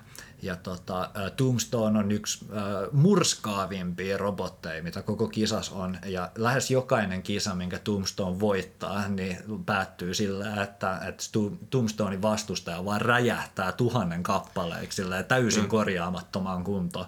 Se Tombstonein spinneri, ja siis nyt meidän on puhuttava siis siitä, että nämä robotit ei ole pienikokoisia. Mm-hmm. Nämä voi painaa jopa satoja kiloja käsittääkseni Kyllä, suurimmillaan. Kävelijärobotti saa olla 500 paunaa. Joo, ja näin. Että nämä on niin kuin raskaita ja niiden liikuttamisen ilman pyöriin niin tarvitaan useampi ihminen. Mm-hmm. Ja nämä taistelee tämmöisen lasitetulla areenalla, jonka ulkopuolella yleisö katsoo tätä näiden robottien edesottamuksia. Ja tota, tämä Tombstonein spinneri pyörii niin kovaa, että kun se osuu yhdenkin kerran useampiin mihin tahansa näistä vastustajaroboteista, niin ne räjähtää tuhannen pillun mm-hmm. päreiksi mm-hmm. ja lentää kappaleena ympäri sitä areenaa. Kyllä, ja Tombstonein suuri heikkous onkin se, että se pyörii niin kovaa ja on niin raskas se ase, että heti kun se lyö, niin se menettää myös itse tosi helposti tasapainoansa ja pystyy tuhoamaan itseensä sille menemällä sivuttaa ja pyörittämällä itsensä rikki. Että jos vaan, että Tombstone, ainoa tapa selvitä Tombstoneista on rakentaa niin kova robotti, että se selvii sillä ja mahdollisimman monesta Tombstone iskusta ja sitten toivoo, että rikkoo itseänsä. Joo, kyllä. Ja sitten toinen mahdollinen vihollinen on se, että se propelli pyörii niin kovaa, että se saattaa kärähtää se akku siinä mm, koneessa yeah. itsessään. Et niin kuin, mutta nämä on, ne, nämä on ton designin kannalta ainoat Tombstonein niin kuin heikkoudet. Ja sen takia se on useimmiten näissä kisoissa niin kuin aivan kärkikahinoissa on voittanutkin myös. Mm. Joo, ja tämä akkukysymys onkin kiinnostava just, koska he kertoo siitä, että miten tämä meta on mennyt tavallaan täydelliseksi, että kuinka tasaväkisiä nämä, nämä eri robotit voi olla. Että, että tosi iso osa noista taisteluista oikeasti päättyy sillä, että, että akku kärähtää ja ää, mä luin, että, että niiden pitää taisteluiden jälkeen viedä jonnekin ulos ne robotit sillä ja siltä varalta, että ne patterit vaan niin kuin räjähtää heti sen taistelun jälkeen ja jättää ne sinne jäähtymään ja sitten on joku patteriekspertti, joka tutkii niitä litiumpattereita, että onko ne räjähtämäisillään vai ei. Kyllä se on nimenomaan just siitä, että akkuteknologia on kehittynyt. Mä lueskelin jonkin verran tästä niin kuin robottidesignista myöskin teknologian osalta, niin tuottajat on sanonut, että kaikkein merkittävin edistysaskel näiden robottien suunnittelussa on ollut se, että kun aikaisemmin tosiaan ihmiset kirjaimellisesti rakensi jostain kammasta, mikä löytyi autotallista näitä robotteja, niin se tarkoitti sitä, että niissä saattoi olla monesti vaikka jotain isoja auton akkuja ja jotain mm. tällaista. Niin, niin nyt tämä pienien litiumakkujen kehittyminen on vaikuttanut siihen, että paitsi että akut on pienempiä, niin ne voi olla minkä muotoisia tahansa. Ja tota noin, niin, öö, mutta sen varjopuoli on sitten se, että litiumakut tosiaan syttyy, sit kun jos ne pääsee syttymään tuleen, niin sitten ne todellakin roihahtaa. Joo. Mutta toisaalta good for show business, koska vitsi mitä räjähdyksiä. Joo, kyllä, kyllä. Ja tota noin, niin, ö, niin, tässä on nyt sit myöskin tuotava esiin tosiaan tää se, se, että niin kun, nämä on jopa aika todella rajuväkivaltaisia jotkut näistä robottien tuhoutumisista. Mä olen välillä miettinyt, että riittääkö ihan oikeasti tuommoinen lasi, mm-hmm. lasikuutio suojaamaan yleisöä, mutta ilmeisesti riittää. Kyllä, joo, ja tämä myös tuo mun mielestä kulttuurisia kysymyksiä. Että onko sun mielestä niin kuin positiivinen vai negatiivinen merkki äh, kulttuuristamme, että, että äh, joukko suusta vaahtoavia teinejä istuu siellä tota noin, niin yleisössä ja huutaa, että fight, fight, fight, fight. Joo. Kun robotit tuhoaa toisiaan ja räjähtää kappaleiksi. Tämä on semmoinen aspekti, mikä mä ajattelin joka tapauksessa ottaa esiin. Eli mun piti mainita siitä, mä en ole siis tosiaan aikaisemmin ennen kuin sä ehdotit tätä, mm. niin katsonut kertaakaan tätä ohjelmaa. Mä en ollut myöskään katsonut Robot Warsia. Mä olin tietoinen niiden olemassaolosta. Joo. Mä en ollut ikinä katsonut niitä ja se johtuu ehkä siitä, että mä lähtökohtaisesti mä inhoan tämmöistä konseptia. Mm-hmm. Siis mä vihaan tämmöistä Americaa, mm-hmm. jossa on showpainiselostajat ja juontajat Kyllä. ja iso show tavallaan tämmöisestä tyhjyydestä. Mä mm-hmm. inhoan vapaa-painia. Joo, samoin. Et, et se on niin kuin, mulla on ystäviä, jotka on useitakin ystäviä, jotka rakastaa vapaa-painia. Ja mm. tota, mä, en, mä en tarkoita tätä heille dissauksena sinänsä. Ja mä pidän erityisesti suomalaisesta showpainiskenestä siksi, koska mä pidän kaikesta, mikä on undergroundia. Mm-hmm. Mä pidän siitä ideana. Mä en pidä yeah. showpainista. Mä inhoan koko pellepainin ideaa ja mulla on yritetty sanoa siitä sillä tavalla, että, että että sun pitää suhtautua siihen niin kuin se olisi teatteriin, mutta ihmiset, jotka sanoo näin, ei ymmärrä sitä, että mä en pidä myöskään teatterista. että, tota... Joo, ei, ei myy enempää. Joo, ei, se vaan pahentaa asiaa. No en mä ehkä ihan oikeasti aivan näin jyrkästi suhtaudu, mutta mä en, mä en ole mikään teatterin suurin fani. Niin, niin, tota, niin tässä oli tavallaan kaikki semmoiset elementit, mistä mä ajattelin, että tämä tulee olemaan ihan hirveätä mulle. Mutta jokin tässä silti on semmoista pöljyyttä, että et, et kyllä mä silti niinku ihan vihdyin tämän parissa. En mä, kun katson useamman jakson putkeen, niin mä mietin, että ei kyllä kestä tätä niin kuin maratonaamista tämä ohjelman konsepti. Joo, kyllästyin myös itse aika nopeasti, mutta olin, tai tavallaan just se kiinnostavin osuus tässä on, että, että tämä koostuu lähestulkoon pelkästään asioista, mitä mä halvekson. Mutta, mutta se tota noin, niin, onnistuu jotenkin tavallaan ää, osumaan liskoaivoihin semmoisella tapaa, että, että, että ihan niin kuin olisi gladiaattoriareenalla tai, tai keskiajalla katsomassa tota, tai 1984 katsomassa, kun tota, ää, äh, hirtetään jengiä sillä tiedäksä, että tota noin niin, että... Ja se on kiva. niin, sillä just tavallaan niin kuin, että, että vihaan kaikkea, mitä tässä niin kuin tapahtuu ja, ja sillä rikkaat teinit runnoo jotain satoi tuhansia euroja ihan vaan tuottaakseen räjähdyksiä, mitä, mitä köyhemmät teinit sitten katsomus hurraa. Niin mm-hmm. Niin, tota noin, niin... Yhteen robottiin käytetään enemmän rahaa kuin on useimpien katsojien niin kuin usean vuoden tulot. Kyllä, ja tota, Joo, se on kammottavaa ja, ja hirvittävää ja, ja minua inhottaa se, että, että se väkivalta jotenkin niin kuin kiehtoo mua. Mutta tota, valehtelisin, jos väittäisin, että et, et, et en, en niin kuin huutaisi ilosta, kun iso räjähdys tulee. Et kyllä siinä vaan silleen tulee semmoinen niin liskoaivoreaktio, missä jotenkin, että wow! Joo, ja, ja tota, ehkä mä omaa viehätystäni perustelen sillä, että mä olen hyvin niin kuin, mä, mä olen hyvin kilpailuhenkinen ihminen niin kuin tietyissä asioissa ja pelaaminen on yksi niistä, mm-hmm. että kun pelataan toisia ihmisiä vastaan, niin mua, ja mua kiehtoo siinä siis ei niinkään mikään semmoinen voiton aspekti tai häviäminen tai mikään semmoinen, vaan se nimenomaan, että millainen design mm-hmm. vaaditaan tai millainen suunnitelma siihen, että sä voit voittaa, Kyllä. mikä on paras plääni. Ja se, että tässä on ylipäätään tosi selkeä meta, mistä voi keskustella, niin tota, on positiivinen merkki ja merkittävä ero tämän ja Showpainin välillä, että tässä on vaikka oikeat voittajat. Joo, mutta mä haluan myöskin tuoda esille sen, että mä olen myöskin tämmöisen absurdiuden, ja niin kuin mä sanoin edellisessä Orwell-teemaisessa jaksossamme, niin mä olen myöskin huonouden ystävä. Mm-hmm. Ja mulla on siis Tombstonein lisäksi myös toinen suosikkirobotti. Joo, joo joka on designiltaan aivan järkyttävää paskaa.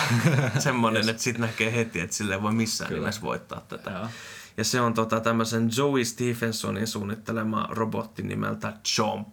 Mm, joo, kyllä, ja kyllä. Chomp näyttää sellaiselta Monopolin silitysraudalta, jättikokoiselta sellaiselta. Ja sen aseena on pelkästään, to, sillä on semmoiset pienet liekit, liekit niin kuin sivuaseena, mutta niistä ei ole mitään hyötyä. Mm-hmm. Sen pääase on lähes täysin hyödytön hakku. Kyllä. Ja se hakku iskeytyy niin kovaa, että kun se osuu joko vastustajan robottiin tai maahan, niin tämä itse Chomp lentää siitä liikevoimasta helvetin kuuseen.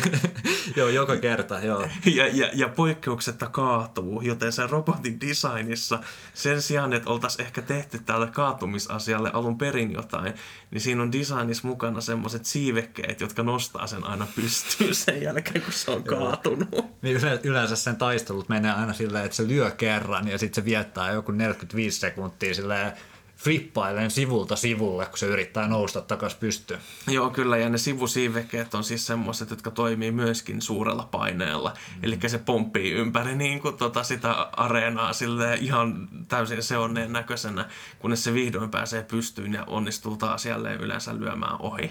Ja siellä areenassahan nämä robotit näyttää paljon pienemmiltä, ja sitä alleviivaa se, että, että, äh, että kun ne lähtee lentoon, niin sun aivot jotenkin ajattelee, että okei, että näin on pakko olla niin radio-ohjattavia autojen kokoisia, mutta sitten sun pitää ajatella, että siellä on semmoinen moni satakiloinen semmoinen metallipesukone, mikä sillä vaan heiluu puolelta toiselle ja pomppii itsekseen ilmaa jonkun hakuvoimalla. Kyllä, juuri näin. Ja siis tää, kuten sanottu, tämä Chomp on ihan järkyttävän huono laite.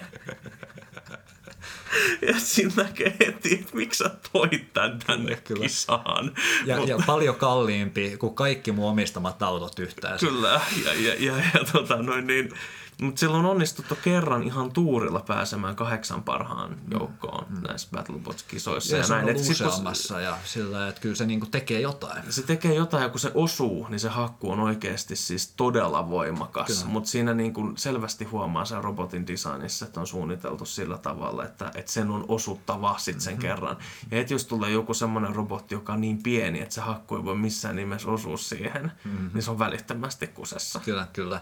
Mutta tässäkin on kiinnostavaa kiinnostavaa se, että nämä robotit, jotka pääsee Battlebotsiin, niin on niin kuin, äh, niiden on pitänyt todistaa tavallaan tota noin niin, äh, hyödyllisyytensä niin kuin aikaisemmissa äh, turnauksissa, että eihän ne suoraan äh, televisioon pääse mikään robotti oikeastaan, niin, tota, niin on täytynyt voittaa jotain kisoja sillä television ulkopuolella. Kyllä, ja mistä huomaa sen, että huolimatta siitä, että kaikki osallistujat tietää kyllä millainen design robottiin vaaditaan, että niin kuin voi päästä jatkoon, niin siitä huolimatta näissä televisioiduissa kisoissakin on semmoisia luomuksia, mistä miettii, että jos toi on kerran päässyt jatkoon, niin kuinka huonoja ne on, jotka karsiutuu niin kuin jo pois. Kyllä, joo, ja, ja se saa mut innostumaan siitä ajatuksesta, että menis katsoa jotain noita UG Battlebots-taisteluita, koska siellä on varmaan kaiken näköistä härveliä. Niin, kyllä, ja, ja siis niin kuin esimerkiksi yhdessä jossain tämmöisessä turnauksessa oli semmoinen robotti, joka oli suunniteltu näyttämään varaanilta tai niinku mm. niin kuin liskolta. Joo, joo, hemmonen, missä oli hemmonen iso häntä. Sillä oli iso häntä ja, näin. He sitten näki heti semmoisen sillä tavalla, että tuo on täysin järjetön design tähän Kyllä. kisaan. Jos sulla on joku tommonen iso häntä, millä ei, tee, millä ei ole mitään funktioa, niin totta kai siihen on helppo iskeä ja se on robotti mm-hmm. räjähtää kappaleeksi. Joo, no mutta sitten pitää olla silleen, että siellä ei saa olla mitään tärkeää sisällä tai että sen hajoaminen mm-hmm. ei saa mm-hmm. haitata sua tai sitten sun pitää just pystyä käyttämään sitä käsittääkseni. Mä näin yhden semmoisen matsin, missä semmoinen isohäntäinen robotti, niin tota, ää, käytti sitä niin kuin aluekontrolliin, että sillä pystyi lyömään vihollisen tai pitämään sitä niin kuin kauempana sillä ja suojaamaan itseään. Ja Ja se toimii aina niin kauan aikaa, kunnes vastaan ei tule Tombstone. Kyllä, kyllä, joo.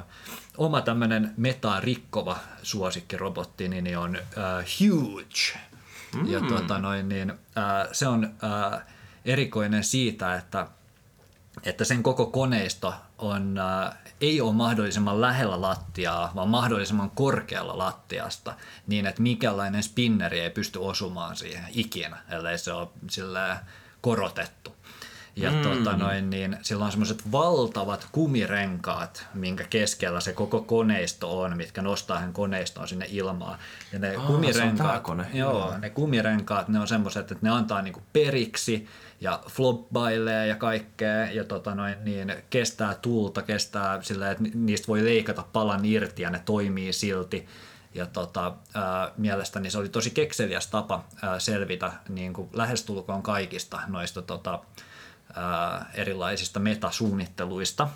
Ja sitten se on tämmöinen valtava spinneri siinä keskellä, mikä sitten hakkaa alaspäin. Ja tota, ää, mielestäni se oli hauskasti suunniteltu ja arvostan aina tällaisia kekseliäitä tapoja rikkoa metaa ja mielestäni se ei ollut edes huono robotti. Joo, ei, ei. Ja siis sehän on käsittääkseni nimenomaan just yksi näistä yleisösuosikeista. Että jos yleisösuosikkeja käy lävitse, niin ne on just niin kuin... Tämä Chomp ei ole mikään yleisösuosikki, mutta toi Huge on. Joo. Huge ja Tombstone ja sitten tota... Öö, tämän Lisa Winterin tämä leppäkerttu robotti. Joo, oma semmoinen metasuosikki, jo, siinä missä sulla oli Tombstone, niin mulla on Minotaur. Joo, ja Minotaur kyllä, on Kyllä, myös yksi. kyllä, joka on tota noin, niin, myös erittäin nihilistisesti suunniteltu. Siinä on eri tavalla pyörivä spinneri kuin Tombstoneissa, mutta se mahdollistaa sen, että se on hemmeti pieni ja Kyllä. hemmetin nopea. Ja sitten sitä ohjaa semmoinen täysi hullu brasilialainen, joka vaan huutaa sillä sinne ikkunaan samalla, kun se ajaa ihan täyttä tuhatta ja saattaa kaikkia vihollisia ympäri.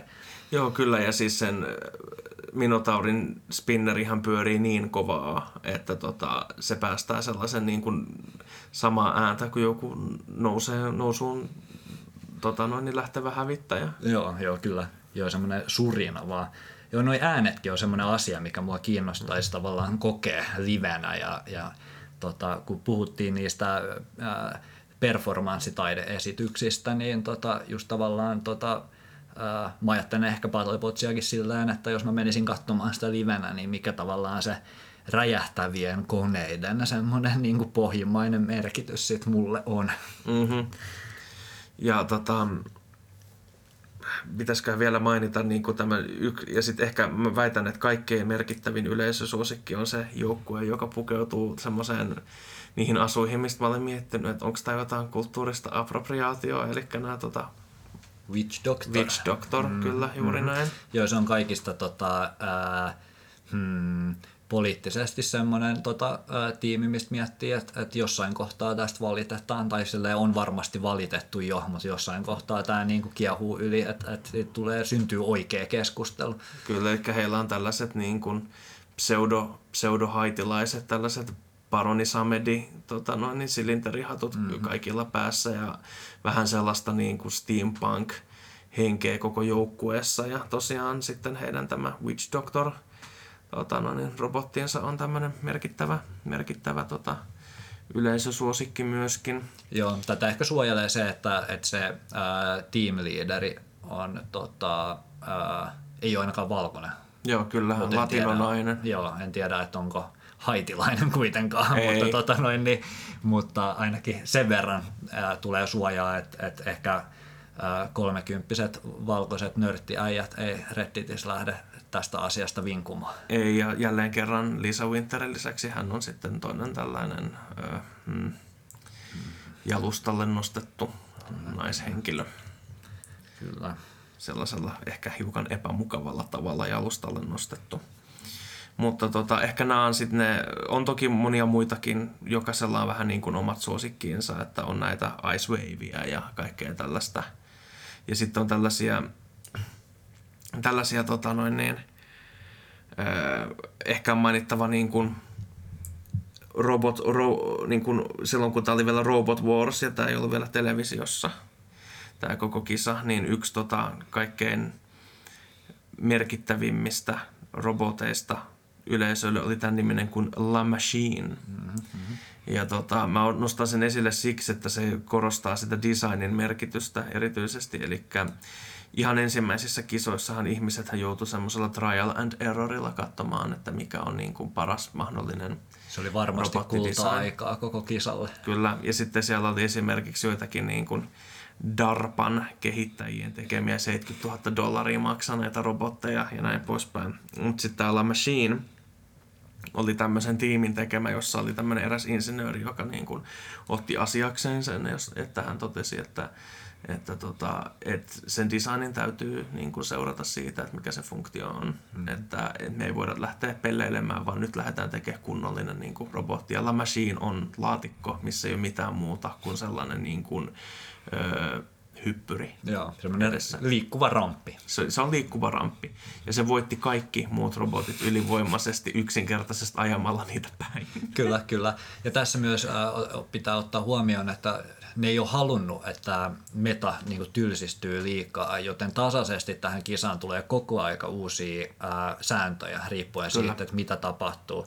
Et mä oon jopa listannut tänne muutaman, mistä, mistä mä niin kuin, löysin, että, että 2021 oli joku semmoinen taistelu, mikä aiheutti paljon riitaa fanien keskuudessa, josta tuli semmoinen ää, tarkennus, että, että sä et saa pitää robottia paikallaan edes silleen, että sä et koske siihen. Että jos sulla on joku valtava liikkumisen estämiskilpi, niin tota, se ei riitä, että sä pysyt siitä erossa, vaan sun pitää niin oikeasti päästää se pois sieltä, vihollinen. Ja sitten vasta 2023 tuli silleen, että kaikki liikkuminen lasketaan, että ei tule knockouttiin. Et, et ihan silleen niin kuin, mm. ää, viime vuonna niin tota, oli vielä silleen, että että jos sulta niin kuin lähti puolet renkaista pois ja pystyt pelkästään ajaa ympyrää, niin se oli knockout. Joo. Nykyään se ei ole enää niin. Joo. Joo, kyllä ja niin kuin tosiaan tämä La Machine oli merkittävä niin kuin, juttu tällaisten sääntöjen kehittämisen suhteen sillä tavalla, että nykykisoissa ei saa enää olla semmoisia koneita Kyllä. kuin täällä Machine. Pääaseena ei saa enää olla ramppia. Kyllä, joo nykyään pitää pystyä tekemään jotain suoraa vahinkoa robottiin, että pystyy aiheuttaa semmoisen knockoutin, mikä ei liity vaan vihollisen kaatamiseen. Kyllä. Tota, mun täytyy sanoa, että niin kuin puhuttiin aikaisemmin tästä show-elementistä, mm niin mun mielestä tässä ohjelmassa on yksi ehkä etu, nyt kun mä tarkalleen ajattelen, että mikä, mikä saa mut viehättymään tästä enemmän kuin vaikka justiinsa showpainista hmm. ja näin.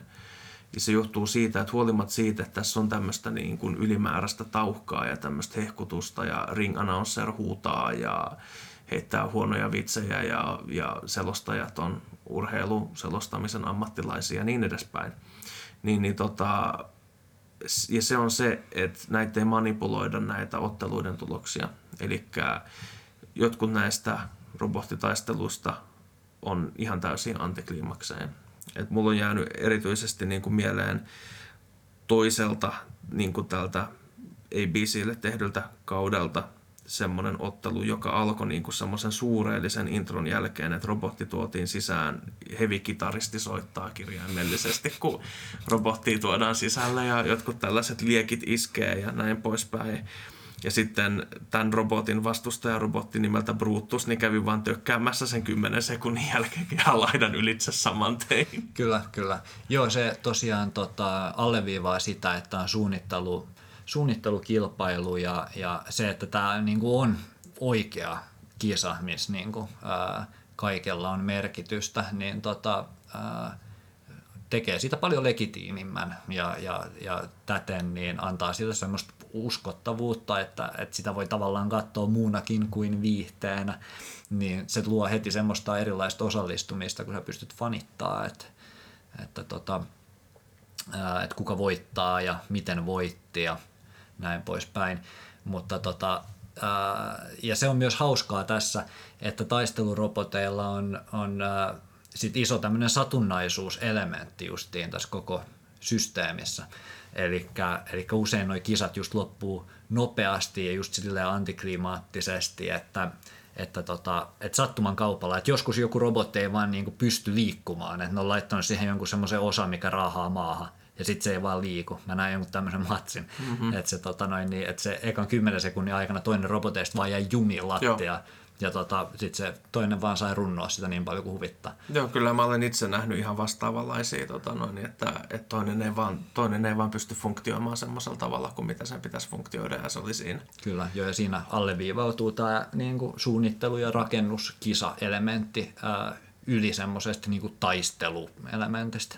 Siinä huomaa myöskin sen, että kuinka nämä on suunniteltu tota, nämä televisio-ohjelmat sen ympärille, että nämä selostajat pystyy puhumaan tavallaan tämmöisen antikliimaksinkin ympäri ihan vaan sanomalla suoraan, että se oli nyt niin kuin antikliimaksi, että oho, mm. nyt kävi näin. Mm. Että se kuuluu niin kuin osana sitä koko pelaamisen kulttuuria, että, että niin kuin joskus käy tälleen ja, ja sille ei niin kuin mahda mitään ja se tehdään osaksi sitä ohjelmaa. Kyllä, joo, hyvin on onnistunut tekemään semmoisen show must go on tyyppisen ää, meiningin just ilman, että, että sitä oltaisiin yritetty lähteä liikaa peittelemään erilaisilla semmoisilla feikki jutuilla, mutta tota, tietty jokaisen ohjelman pitää olla tietyn pituinen ja joskus näitä mm. tota, antikliimakseja sitten joudutaan tasapainottamaan, että jos puolet jakson matseista on 10 sekuntia pitkiä, niin sitten niin sit ne joutuu laittaa sinne joku semmoisen top 10 isointa paukahdusta tässä kaudessa tähän asti. Joo. sitten miettii, että tätä en halua katsoa. Kyllä. Mutta sitten parhaimmillaan nämä matsit on sellaisia, että mä huomaan, että se poikamainen innostus sisällä kyllä. Niin kyllä herää. Mulla on jäänyt vahvasti mieleen tämmöinen niin kuin tota Bronco versus Stinger matsi. Toinen oli tämmöinen kone, toisia koneita niin kuin voimalla ilmaa flippaava mm-hmm. ja toinen ampuu, lie, ampuu liekkejä. Ja, ja tota noin, niin, semmoinen suunnaton lapsellinen ilo vaan syntyi siitä, kun tämä flipperikone heitti tämän tulta syöksevän robotin ilmaan ja se ampuu samaan aikaan tulta siinä ilmassa, niin se näytti siltä, kun joku komeetta isken lentäisi niin kuin areenaan halki. Kyllä, kyllä. Joo, ja aina välillä tulee joku räjähdys sillä, että johonkin pleksilasiin lentää jää kiinni joku valtava piikki ja sillä ja sitten miettii, että aah, near death experience, tunnen olevani elossa television välityksellä. Mä myönnän kyllä myös sen, että niin kuin, tätä podcast-jaksoa varten, kun mä katson useat kymmeniä jaksoja tätä, mm. niin, niin tota, loppuvaiheessa se alkoi mennä pikkuhiljaa siihen, että jos tuli jotakin tylsää välipölinää, niin saatunpa vaan painaa kelausnappia eteenpäin, että no niin seuraava taistelu. Ja Kyllä. halusin nähdä sen aftermathin siitä. Ja sitten tulee taas jotakin tämmöistä niin kuin ylimääräistä tauhkaa. Mm-hmm. Ja totesin, että ei tätä, kiitos, seuraava taistelu. Joo, nehän on tota, äh, jopa puoli pitkiä jaksoja, joissa saattaa pahimmillaan olla tota, joku äh, 5-10 minuuttia aktiivista taistelua. Kyllä itsekin skippailin äh, loppua kohden, niin lähes tulkoon kaiken lätinän. Joo, kyllä, että tämä niin kuin, jos olette kiinnostuneet katsomaan tätä, niin mä suosittelen ihan aidosti, että se on se kerta viikkoon mm. tai pari kertaa viikossa tai sitten silleen, että te olette todella, todella krapulassa tai pajareissa tai jossakin. Kyllä, kyllä. Jo ehdottomasti, ja mä voin ymmärtää, että miten tämä voi toimia just tämmöisenä niin kuin, season kerrallaan ohjelmana sillä, että katsoo jakso aina kun se tulee, tota, että seuraa livenä sitä niin kuin turnausta, niin sitten se on varmasti paljon viihdyttävämpää, kun katsoo kolme tuntia putkeen sillä jotain semmoisia kolmen minuutin matseja, missä robotit runnoo toisiaan, että sä edes muista niistä ainuttakaan sen jälkeen. Joo, että et niin kuin ne jaksot sekoittuu toisiinsa ja loppujen lopuksi sitten näin jälkikäteen ajatellen, niin mä en tiedä, että olisinko mä muistanut lopulta tuota Bronco versus Stinger matsiakaan, ellei mä olisi laittanut sitä erikseen ylös ja mm. näin, mutta en mä niin kuin, mä en suurimmasta osasta taisteluita muista hirveästi mitään detaljeja. Yleensä lähinnä silloin, että jos siellä on just se joku robotti, jonka design on niin käsittämätön, että, että että sä niin kuin haluat jollakin perversillä tavalla nähdä, että kuinka kauan se pysyy niin kuin ehjänä, mm-hmm. mutta muuten jotkut perusmatsit joidenkin niin kuin, ö, ammattilaisten robottien välillä, niin ei välttämättä, ne voi olla hauskan näköisiä, mutta ei ne ole niin kuin mitään superkiinnostavia. Joo, kyllä ne asiat, mitkä ohjelmasta jää mieleen, niin on ne robotit ja niiden suunnittelut, eikä niinkään mikään tota, yksittäinen taistelu, ellei sä just tavallaan seuraa ja on ihan himoissas jostain finaalitaistelusta. Joo. Ja tota, ehkä tässä silleen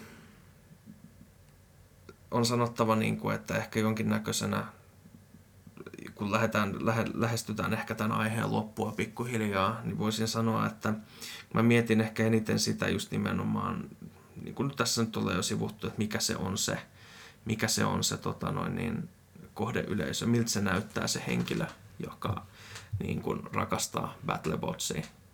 Ja, ja tota, mä tulin siihen tulokseen ehkä, että mun, tulee, mun eräs korkeakouluaikainen ystäväni Uusitalon Petteri, terveisiä Petterille, niin määritteli joskus nörtin ihmiseksi, joka voi suuvaahdossa pitää monologin omasta erikoisalueestaan välittämättä yhtään siitä, että ymmärtääkö kuuntelija, mistä on kyse.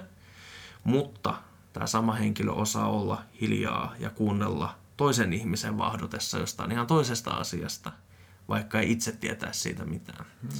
Ja mä mietin, että Battlebots on niin kuin ohjelma just tällaisille tyypeille. Ne on niin kuin ohjelma niille ihan oikeille nörteille. Mm, mm. Et kun on hirveän paljon semmoista nörttikulttuuria, mikä... On si- massakulttuuria. Joo, kyllä, mikä on sille, että minä pidän Star Warsista, mm. minä olen nörtti. Sitten miettiä, että no Star Warsista ei pidäkään kuin kaikki amerikkalaiset esimerkiksi. et, et, että oho, aikamoista, tai pidän Marvel-elokuvista, vittu jee. Mm, erittäin nörttiä. Erittäin nörttiä. Niin tämä Battlebots on niin kuin enemmän ehkä semmoinen, minkä mä voin ajatella, että tämä on niin kuin nörteillä. Tää, mä vertaisin tätä semmoiseen brittiläiseen TV-visailuun, jonka nimi on Only Connect. Hmm, en tiedä että tätä. Tota, Only Connectissa on aivan saatanan vaikeita kysymyksiä. Se on kaikkein vaikein tietovisa, mitä mä olen televisiosta onnistunut näkemään. Ja kilpailijat, jotka osallistuu siihen, on semmoisia ihmisiä, joita ei normaalisti päästettäisi televisiokameroiden lähellekään. Okei, okay, joo, joo. Et, et ne on semmoisia vanhoja pubien niin kuin, tota noin, niin, konkaritietäjiä pubivisoista ja, mm-hmm. ja, ja jotakin tällaisia niin kuin aivan supernörttejä mm-hmm. ö, jonkun oman alansa asiantuntijoita. Kyllä, joo ja tota, äh, hmm, tämä raha toimii tässä kanssa semmoisena niin entry passina tavallaan, että pitää olla tietynlainen nörtti, että pystyy olemaan niin kuin tiimissä edes tuolla. Ja, tota, ja sitten, että voi saavuttaa legendastatuksen ja inspiroida muita samankaltaisiaan. Ja, tota, ää, ja sitten myös tarjoaa semmoista tiettyä eskapistista unelmaa ää, köyhemmille nörteille, jotka voivat ää, unelmoida omasta Battlebots-urastaan yksi semmoinen äh, kaikkien vihaama, oikeasti vihaama tiimi ajoi semmoista robottia kuin Riptide. Ja mm. niillä oli semmoinen tota noin niin, äh, erittäin ilkeämielinen äh, teamleaderi, joka ei kunnioittanut mitään herrasmiessääntöjä, kettuili kaikille ja sitten sitä syytettiin vielä huijaamisestakin. Ja koko homman oli raho- rahoittanut hänen isänsä, joka on äh, autismia parantavien tikkareiden myyjä. Ja tota, Joo, noin, niin aivan. My, myös Riptide-robotin ohjaaja, eli hänen lapsensa, niin hän, myös hänen autismiensa on parannettu näillä isänsä tikkareilla. Niin ihme sai kaikkien vihat niskaansa, kun hän tota, noin, niin siellä ö, otti täyden ö, kilpailuasenteen itselleen ja tota, alkoi kettuilemaan kaikille muille ja sitten siellä oli vielä joku tämmöinen multi-level marketing autismitikkarimies taustalla, niin se ei kyllä auttanut yhtä asiaa. Joo, kyllä. Ja itse asiassa mulla oli tähän kirjattuna tämmöisen omien ajatusteni loppukaneetiksi tämä, että mä arvostan nimenomaan niitä nörttitiimejä, mistä näkee sen, että te olette niin kuin oikeasti niitä nörttejä. Mutta mä olen mm. kirjannut tähän, että mua vituttaa tuossa ohjelmassa kaikkein eniten jotkut suoraan teknillisesti yliopistosta tulleet parikymppiset dude broad, mm-hmm. jotka ottaa tuon kisan aivan liian tosissaan. Kyllä, ehdottomasti se ja sitten jotkut semmoiset, tota noin, niin, ää, se on kaikista pahin yhdistelmä, kun niillä on vielä joku isä mukana, jonka Joo. rahoilla mennään. Joo, kyllä. Ja siis nimenomaan se aivan liian tosissaan ottaminen on semmoinen, että mun mielestäni, mä, ja mä huomaan tämän niin kuin myöskin, mä harrastan itse pubivisailua, mm. niin mä huomaan, että pubivisakulttuurissa, joka sekin on semmoinen omalaisensa alakulttuuri, niin on olemassa semmosia, semmosia, ne on aina miehiä. Ne on aina miehiä ja niillä on, ne on aina semmosia, että jos keski-ikä ei ole jo tullut, niin se alkaa niin kuin sen pelko kolkuttaa ovella. Joo, joo. Tai sitten ne on semmosia parikymppisiä pikkasen liian innokkaita tapauksia, mutta niitä on harvemmin. Hmm. Ja jotka niin kuin ottaa jonkun täysin turhan ja naurettavan triviatietovisailun niin kuin henkensä pitimiksi niin tosissaan, että jos ne häviää, niin ne saattaa alkaa vaan huutaa tai kaataa jotain tuoleen. Joo, joo. joo. Onko koskaan nähnyt, kun kaataa tuolen? Joo, olen mä olen nähnyt, kun tota, noin, niin, sellainen ihan niin kuin, jätettäköön nyt implikoimatta, kenestä on kysymys, mutta tota, no, niin eräs, eräs tota, eräs visailija, kun ei mennyt jo, niin kuin kisailut ihan putkeen, niin alkoi häiritä toisia joukkueita sillä, että kaato niin kuin mukamas vahingossa tuolla ja, ja laseja ja jotain tämmöistä. Siis niin kuin, jatkoja kysymyksessä oli siis niin kuin yli, yli 50-vuotias mies. Kyllä, kyllä. Että, et, ja mä havaitsin joistakin näistä Battlebotsin jaksoista semmoista, niin kuin, että et, pitäisiköhän teidän ottaa vähän isimmin, vaikka mä ymmärrän, että teillä on noita kymmeniä tuhansia dollareita maksaneet robotteja, mutta olette kuitenkin rakentanut ne sponsorin rahoilla, ei teidän niin kuin autolainat ja muut semmoiset on niissä kiinni. Niinpä, joo, kyllä se on tota, ihmeellistä katsoa, kun ihmiset ottaa sen tosissaan ja just tavallaan pitää muistaa, että olet televisiokameroiden edessä, että, että vähän semmoista niin kuin, voit miettiä myös omaa PRää, että minkälaisena jäbänä haluaa välittyä ja siinä huomaa just sen eron, että osa niistä jätkistä vetää sen tosi showpainiksi ja on sillä, että okei, että mulla on tää hahmo, että mä aion vetää niin kuin tätä näin. Ja, tota, ja sitten se on niinku selkeää ja se on helpompi tehdä niin, koska sit sun ei tarvi näyttää, että kuka sä oikeasti olet. Jep. Ja tota, mulla on tämmöinen loppukysymys ennen kuin me siirrytään tähän meidän ohjelman jälkimmäiseen puoliskoon. Ja se kysymys on tällä kertaa se, että – Öö, aiotko sä katsoa Battlebotsia vielä tämän jälkeenkin, kun tää, tota, me ollaan nauhoitettu tämä jakso? Öö, en varmaan hetkeen, mutta, mutta mä huomaan, tai silleen, että tämäkin kerta, kun mä nyt viimeksi katsoin Battlebotsia, niin syntyi semmoisella tavalla, että, että mä vaan tajusin, että mä en ole edes ajatellut robottitaisteluita johonkin vuosikymmeneen tai jotain. Ja sitten se vaan nousi ja semmoinen himo syntyi välittömästi. Että mitä mä voin viettää näin pitkän aikaa näkemättä yhtään robottitaistelua, jos se on kerta niin mahdollista. Ja tota, voi olla, että tämä syntyy vielä jatkossakin ja olisi ehkä just kiva katsoa silleen niin kuin tavallaan aina tuorein kausi tai koittaa jotenkin ehkä seurata joku kausi semmoisena niin kuin, ää, tavallaan vähän tarkemmin sillä, että pystyisi olemaan siinä narratiivissa mukaan. Miten itse koet, koetko, että, että aiot ottaa osaa näihin gladiaattoritaisteluihin vielä toistekin? Ja onko nämä moderneja gladiaattoritaisteluita? Öö, jälkimmäinen kysymys on mun mielestä liian vaikea vastattavaksi mä en tiedä tarpeeksi oikeasta gladiaattoritaisteluista, voidakseni sanoa, että onko nämä moderneja gladiaattoritaisteluita. Mun mielestä noin voi sanoa melkein mistä tahansa. Toi Mun mielestä television gladiaattorit kyllä, on moderni kyllä, kyllä, tämä podcast on moderni gladiaattoritaistelu. Kyllä, kyllä, joka ikinen päivä, kun mä nousen sängystä ylös, on moderni gladiaattoritaistelu. et, et, tota, noin, niin, mutta siis mutta ensimmäisen kysymykseni vastaus on, että en. Mä en aio todennäköisesti katsoa tätä koskaan enää jaksoakaan. Oho, nice. joo, joo. No sit mun pitää ottaa tästä vastuu ja laittaa yksi jakso aina pyörimään, kun tulet käymään. Niin, ehkä, ehkä se on sitä, sanotaan näin, että koska tätä joutuu katsomaan niin kuin tietoisesti. Mm. Koska tätä ei käsittääkseni tule mistään, niin kuin, mä, mä en katso televisiota siis tämä tiedoksi kuuntelijoille – ja koska mä en katso televisiota, mä tarkoitan siis sitä, että mä en katso TV-kanavia, mä en katso striimipalveluita. Hmm. Ja niin kuin näin, paitsi silloin, kun tietysti on joku tämmöinen, niin kuin, jos jossakin poikkeustapauksessa, että jos tulee joku televisiosarja tai joku tommonen, joka on tosi niin kuin kehuttu ja näin, niin mä saatan tilata jonkun palvelun ja katsoa sen niin kuin siinä ja näin, mutta sitten se on siinä, hmm. että se tilaus loppuu siihen, kun mä oon katsonut sen jutun. Niin, niin, tota, niin mä en tule missään näkemään tätä mm. ensinnäkään. Ja mun on hyvin hankala kuvitella, että mä rentoutuisin katsomalla tätä myöskään, vaikka tämä on ihan rentouttavaa katsottavaa. Joo. Et mulla on niin paljon muita kiinnostuksen kohteita, että ei semmoista tilaisuutta vaan tule. Mm. Sen pitäisi olla tavallaan koko aika työpöydällä, että, että siihen tarttuisi, koska to, kuinka paljon vaivaa sä oot valmis näkemään Battlebotsin kattomiseen, koska itse en kauheasti.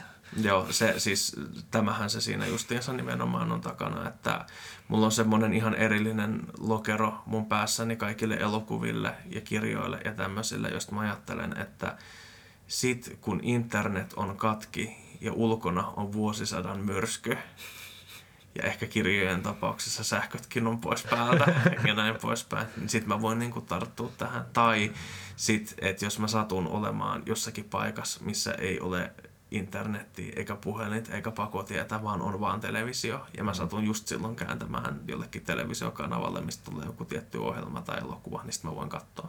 Mm. Ja BattleBots menee mulla nyt tästä lähtien kyllä siihen kategoriaan huolimatta siitä, että mä olen valmis menemään johon, ehkä johonkin BattleBots live-tapahtumaan. Kyllä, kyllä. kyllä. Joo, paljon suurempi kiinnostus siihen ehdottomasti ja, ja joo.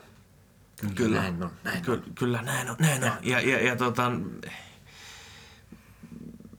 ja sitten ehkä vielä silleen, että ehkä mä vielä kysyn sen verran, että pitääkö sun mielestä muiden ihmisten katsoa Battlebotsia? Siis tämä on ehdottomasti mun mielestä semmoinen niin kuin, äh, kohdennettu suositus, koska tota, äh, mun, mielestä, mun mielestä se on epäilystäkään siitä, että jos sä oot semmoinen Battlebots-jäbä, niin äh, se on sun unelmien täyttymys. Sillä että, että, että, tota, äh, että jos sä pidät ajatuksesta, että on tuommoinen tasainen nyrkkeilytaistelu, missä robottien pitää tuhota toisensa, niin tämä on se, mitä sun varmaan kannattaa tehdä elämällä, sun katsoo Battlebotsia, silleen, että anna nyt sillä ainakin mahdollisuus.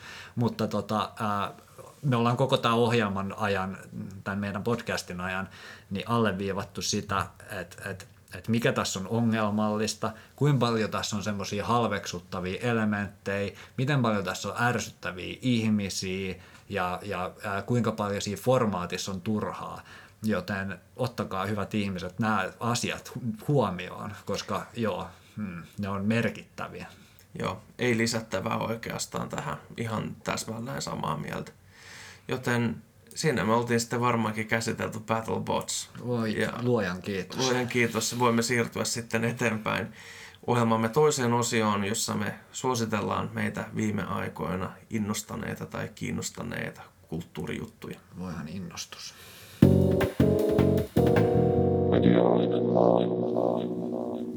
Ohjelman viimeisessä osiossa totuttuun tapaan niin me käydään läpi meidän suosituksia, jotka joko liittyy tai ei liity tähän meidän jakson varsinaiseen aiheeseen. Ja mites me tällä kertaa tehdään? Kumpi meistä haluaa aloittaa oman suosituksensa kanssa? Vaihdetaan taas päittäin edellisestä, mutta en mä kyllä muista, miten edellinen meni. Edellinenhän meni sillä tavalla, että sä aloitit ja hmm. minä jatkoin, joten no niin. jospä minä nyt sitten aloitan. Eli tämä mun suositukseni ei nyt varsinaisesti liity suoraan tähän Battlebotsiin mitenkään, vaan se on romaani vuodelta 1907. Ja kysymyksessä on Joseph Conradin Anarkistit, englanniksi nimellä The Secret Agent.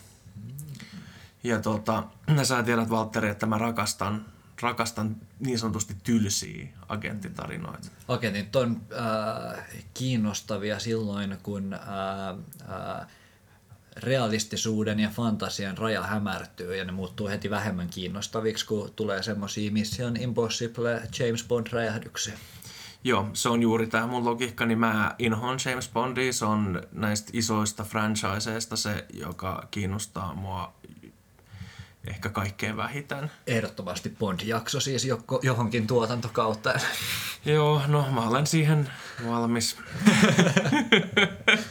Mutta siis, tota, joo, ehkä mä voisin olla kiinnostuneempi Bond-romaaneista mm. kuin tota, noin, niin, se, se olisi ihan kiinnostava. Mä olen nähnyt tarpeeksi Bond-elokuvia tietääkseni, että mä pidän kaikkein eniten niistä Roger Moorein hölmöilyistä ja parista tai ehkä yhdestä Pierce Brosnan elokuvasta ja loput on mun mielestä aika tyhjä arpa. Mutta tota, noin, niin, tosiaan Bondithan on tämmöisiä että gadgetteja piisaa ja se on tällaista niin kuin miesten voimafantasiaa, mutta semmoisella tavalla, mikä ei ole koskaan oikeastaan kiinnostanut mua. Et mun mielestä tämmöiset niin kuin luksusautot ja, ja hienot kellot ja bikini-naiset ja tämmöiset, niin ei oikeastaan, mun mielestä ne on aika köyhää, köy, osoittaa köyhää mielikuvitusta. Joo, ainakin valinnan varaa riittää, että jos tämä on se voima, voimafantasia, mikä tällä hetkellä iskee, niin tota, on monta muutakin elokuvaa ja teosta, minkä, mihin tarttua kuin James Bond. Bondin vastapainona, niin mä olen kiinnostunut sellaisista tarinoista niin kuin joku, joku tota noin, niin, vaikka Tinker Tailor Soldier Spy, että pidän niin kuin siitä sekä kirjana, että mä pidän siitä TV-sarjana, että mä pidän siitä elokuvana. Ja tota, tai sitten vaikka esimerkiksi me ollaan kumpikin nähty tämä argentiinalainen mega-mammuttiteos La Flor, jossa on välissä joku kuusi tuntia pitkä agenttitarina. Se on myös oma suosikkiagenttitarinani ylivoimaisesti se La Florin pätkä. Joo, kyllä. Ja kumpaakin näitä yhdistää se, että nämä koostuu lähinnä siitä, että semmoiset niin kuin La Florissa semmoisiin catsuitteihin pukeutuneet nuoret naiset ja sitten taas Tinker Taylor Soldier Spice, niin tämmöiset harmaisiin pukuihin pukeutuneet keski-ikäiset ja väsyneet miehet, niin lähinnä istuu joissakin ö, toimistoissa tai tyhjissä hotellihuoneissa ja tupakoi ja miettii, että miksei mitään tapahdu ja tarkkailee asioita kiikareilla ja, ja niin kuin tämmöistä. Että se on niin kuin mun näkemykseni semmoisesta turvallisen tylsästä ja samalla mielenkiintoisesta agenttitarinasta, semmoisesta niin kuin, että kuinka kylmä sota voidaan nähdä semmoisena ihmiset loppuun kuluttavana pohjimmiltaan tylsänä odottamisena. Hmm, joo, ja se alleviivaa tietenkin aina, äh, odottaminen aina alleviivaa sitä, kun jotain tapahtuu. Ja, ja, ja monesti toivoisi, että jotain tapahtuisi, mutta, mutta jos äh, kokia, niin aina saa kaiken mitä haluaa, niin lopputulos on tylsä. Ja näissä tämmöisissä NS-realistisemmissa niin agenttikuvauksissa parasta ehkä juurikin on se, kun annetaan katsojankin tylsistyä ja tavallaan nähdä semmoista arkiintumista, koska, koska se sitten myös kontrastoi kiinnostavasti niiden niin kuin ns. oikeasti vaarallisten tilanteiden kanssa. Joo, kyllä ne vaaralliset tilanteet on yleensä jotakin ihan muuta kuin mitä voisi odottaa. Ne ei ole mitään, että hypätään kielekkeeltä tai Kyllä, joo, ja nekin saa uudenlaista arvoa silloin, kun on joutunut odottamaan ja näkee tavallaan sitä arkisuutta, niin, niin sitten jo pelkästään se, että sä tiedät, että sä saatat kuolla, niin on, on tavallaan jo valtava asia. Joo, kyllä. Mm, ja tämä mun suositteluni liittyy oikeastaan siihen teemaan sillä tavalla, että tämäkin on tällainen tylsä agenttitarina. Tässä ei tapahdu juurikaan mitään että tämä anarkistit on niin kuin kuvaus tällaisesta salaisesta agentista nimeltä Adolf Verloc. Ja tota, hän kuuluu sekä tällaiseen britannialaiseen äh, anarkistiryhmään, kuin sitten toimii samalla tällaisen kirjassa nimeämättä jäävän erään vieraan valtion suurlähetystön agenttina. Ja tämä eräs vieras valtio on sellainen, että vihjataan, että se on niin kuin Venäjä, mutta toisaalta annetaan myös vähän vihjeitä, että se voi olla myös Saksa tai joku Aasian maa. Mm-hmm. Tekee teoksesta tavallaan ajattomamman, mutta sitten myös semmoisen tulkinnanvaraisemman, että äh, vähän, kuin, vähän kuin Orwell, niin sä voit sitten ottaa siitä tavallaan haluamasi. Kyllä, ja sitten myöskin siinä on mukana semmoista ihan perinteistä brittiläistä rasismia. Mm. Klassikko. Klassikko. Ja kuuluu Konradin erikoisalaan myös välillä. Joo, kyllä ihan ehdottomasti.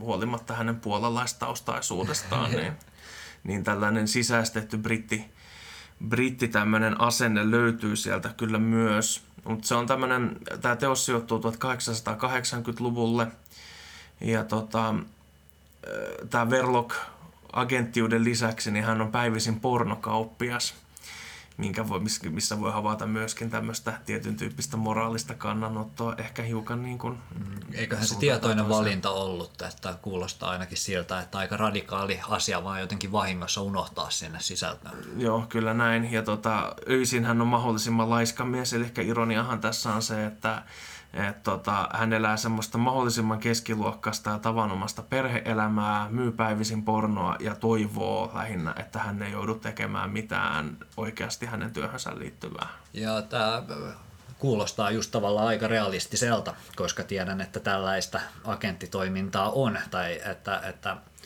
ää, kun ihmiset joutuu odottamaan tavallaan kutsua johonkin tehtävään, niin, niin, niin on paljon helpompi vaan jatkaa rahan nostamista tai ää, rutiininomaisesti vaan lähettää jotain tietoa, vuotaa jotain tietoa jotain kautta, kun taas sitten, jos tulee kutsu johonkin, niin kun, että pitää oikeasti tehdä jotain tai vaarantaa itsensä jollain uudella tavalla, niin se nyt varmaan aika harvalle on toivottavaa. Verlokin tapauksesta tähän liittyy vielä se, että hän on hyvin mieltynyt tähän hänen hyvin tasaiseen ja pääasiassa rakkaudettomaan, mutta funktionaaliseen perheelämäänsä, johon kuuluu hänen vaimonsa Winnie ja sitten tämän Winniin vuoteen oma äiti ja sitten jälkeen jäänyt mahdollisesti autistinen veli nimeltä Stevie. Ja kirjassa ei oikeastaan koskaan suoranaisesti vihjata, että välittääkö Verloc näistä ihmisistä oikeasti vai onko hän, näille, hänelle tämmöinen funktionaalinen väline, että se liikkuu vähän siinä rajalla. Hmm, sekin on agenttikuvauksille vissi aika tyypillistä just leikitellä sillä ajatuksella, että nämä ihmiset joutuu usein vaikka valehtelemaan puolisoilleen, niin, niin missä vaiheessa tavallaan kaikista muuttuu vain välineitä. Kyllä. Ja tämä väline arvon ja oikean välittämisen ristiriita tulee esiin sitten siinä, kun tota, Verlok yllättäen kutsutaan tämän palvelemansa vieraan vallan suurlähetystön tiloihin, jossa hän tapaa tällaisen herra Vladimirin. Mm.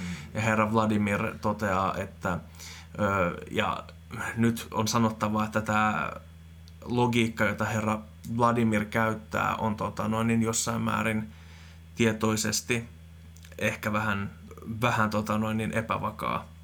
Verlok määrätään suurlähetystön toimesta pommittamaan Greenwichin observatorio.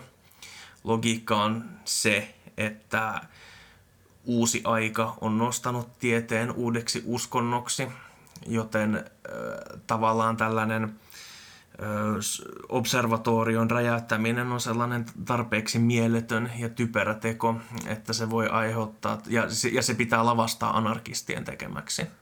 Eli tämän toisen ryhmän, johon, johon tota Verlo kuuluu niin että sen pitää, logiikka on suunnilleen sellainen, että, että jos anarkistit ovat tehneet tällaisen näennäisen järjettömältä tuntuvan teon, niin Britannian valtio muuttuu enemmän poliisivaltion kaltaiseksi, mikä vuorostaan nostaa tämän herra Vladimirin edustaman valtion ö, niin kuin sisäpoliittisia ja ulkopoliittisia paineita, joita Britannia on sinne luonut.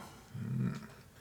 No, joo, ja tota, kuinka ää, pi, paljon sä koet, että tämä on niinku, tota, ajankohtaisesti poliittinen ää, teos, tai sillä, että kuinka paljon sä koet, että tätä pitäisi lukea niinku, tota, ää, tavallaan tosi vahvasti aikansa kontekstissa sillä, että mun mielestä tätä ei pidä ottaa sillä tavalla liian kirjaimellisesti, että mä en usko, että Konrad on pyrkinyt sanomaan oikeasti mitään anarkismista tai mm. kansainvälisestä politiikasta, vaan hän kiinnostaa nimenomaan se, että tämä Verloc päättää sitten toteuttaa tämän pommiiskun, koska hän on pakko, mutta hän käyttää siihen sitten tätä vaimonsa jälkeen jäänyttä veliä Stevieitä pommin kuljettajana. Mm. Ja homma menee ruhtinaallisesti päin vittua. Ja se, mikä siitä seuraa, on se, että poliisivoimat kiinnostuu tästä ja suurlähetystö suuttuu ja anarkistit tietysti liittyy tähän myöskin jotenkin ja alkaa tämmöinen erikoinen etsivä tarina, jossa yritetään selvittää, että kuka teki ja mitä, ja kaikilla on jonkinnäköinen haisu jostakin, mutta mm. koska, koska pommitus menee pieleen ja, ja, ja herra Verlok itse selviää siitä kuitenkin hengissä, niin, tuota, niin seuraa monenlaista sekavuuden tilaa, minkä seurauksena huomataan, että itse asiassa valtion viralliset voimat, poliisit ja anarkistit ja vieraanvallan suurlähetystö ja Britannian oma hallinto ja niin edespäin niin ovat yllättävän lähellä toisiaan loppujen lopuksi. Koska esimerkiksi tutkivalla poliisilla on kytköksiä näihin anarkisteihin ja erästä heistä ennen kaikkea lähinnä kiinnostaa estää, ettei näitä kytköksiä tuhota, koska siellä on hyviä informantteja. Ja, ja sitten taas vuorostaan anarkisteista yksi on toimittanut tämän pommin Verlokille tietämättä lainkaan sitä, että anarkisteja tullaan ensimmäisenä ehkä epäilemään tästä pommi-iskusta ja niin edespäin. Joo, kuiville agenttitarinoille on äh, aika, aika tyypillistä, että tota, se paino on siinä sekavuudessa, koska sitähän ihmiset tulee katsomaan, kun ne menee katsomaan tylsiä agenttielokuvia tai lukemaan tylsiä agenttikirjoja, niin ideana on just se, että, että kaikki on sekavaa, minkään totuudesta ei voi olla varma ja täten pitää olla koko ajan varpaillaan ja huomata, kun joku paljastuu oikeaksi tai vääräksi. Tämä on myös suunnattoman kyyninen näkemys, että Konrad, äh, Konradin teema on selvästi sellainen tota noin niin, äh, heikompien hyväksikäyttäminen vahvempien toimesta. Eli tämmöiset korruptoituneet voimat pelaa tällaisia niin kuin heikkoja tavallisia ihmisiä tekemään semmoisia mahdollisesti niin kuin hirveitä radikaaleja tekoja, jotka voi johtaa toisten ihmisten kuolemaan ja näin poispäin. Ja varsinainen virallinen taho ei pyri, tai haluaa tietysti selvittää, mistä on kysymys, mutta ei välttämättä pyri tekemään asialle mitään niin kuin ratkaisevaa ja lopullista, koska se voi asettaa myöskin hallinnon itsensä huonoon valoon. Että tota, noin niin, esimerkiksi aika kuvaavaa on se, että yksi näistä poliiseista halveksuu anarkisteja, mutta ei siksi, että, että niin kuin anarkia olisi jotenkin lähtökohtaisesti poliittisesti kamalaa, vaan siksi, koska hän pitää murtovarkaita ammattilaisena, mutta anarkisteja tämmöisenä rikollisuuden amatööreinä. Mm, joo, joo.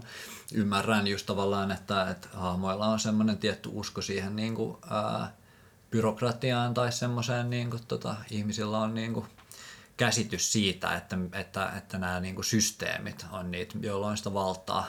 Kyllä. Ja sitten tietysti vielä tätä kyynisyyttä täydentää se, että myöskin nämä anarkistit luonnostellaan tietenkin sellaisten tyyppien mukaan, mitkä ei ole lainkaan imartelevia. Että yksi heistä ansaitsee rahaa niin kuin olemalla tämmöinen ö, yksinäisten naisten huijaaja, joka vie näiltä rahat ja niin kuin hyväksi käyttää näitä materiaalisesti. Ja sitten toinen tyyppi, jota kutsutaan professoriksi ja joka on ylivoimaisesti tämmöinen niin kuin kaikkein sarjakuva pahismaisin hahmo koko tässä joukossa.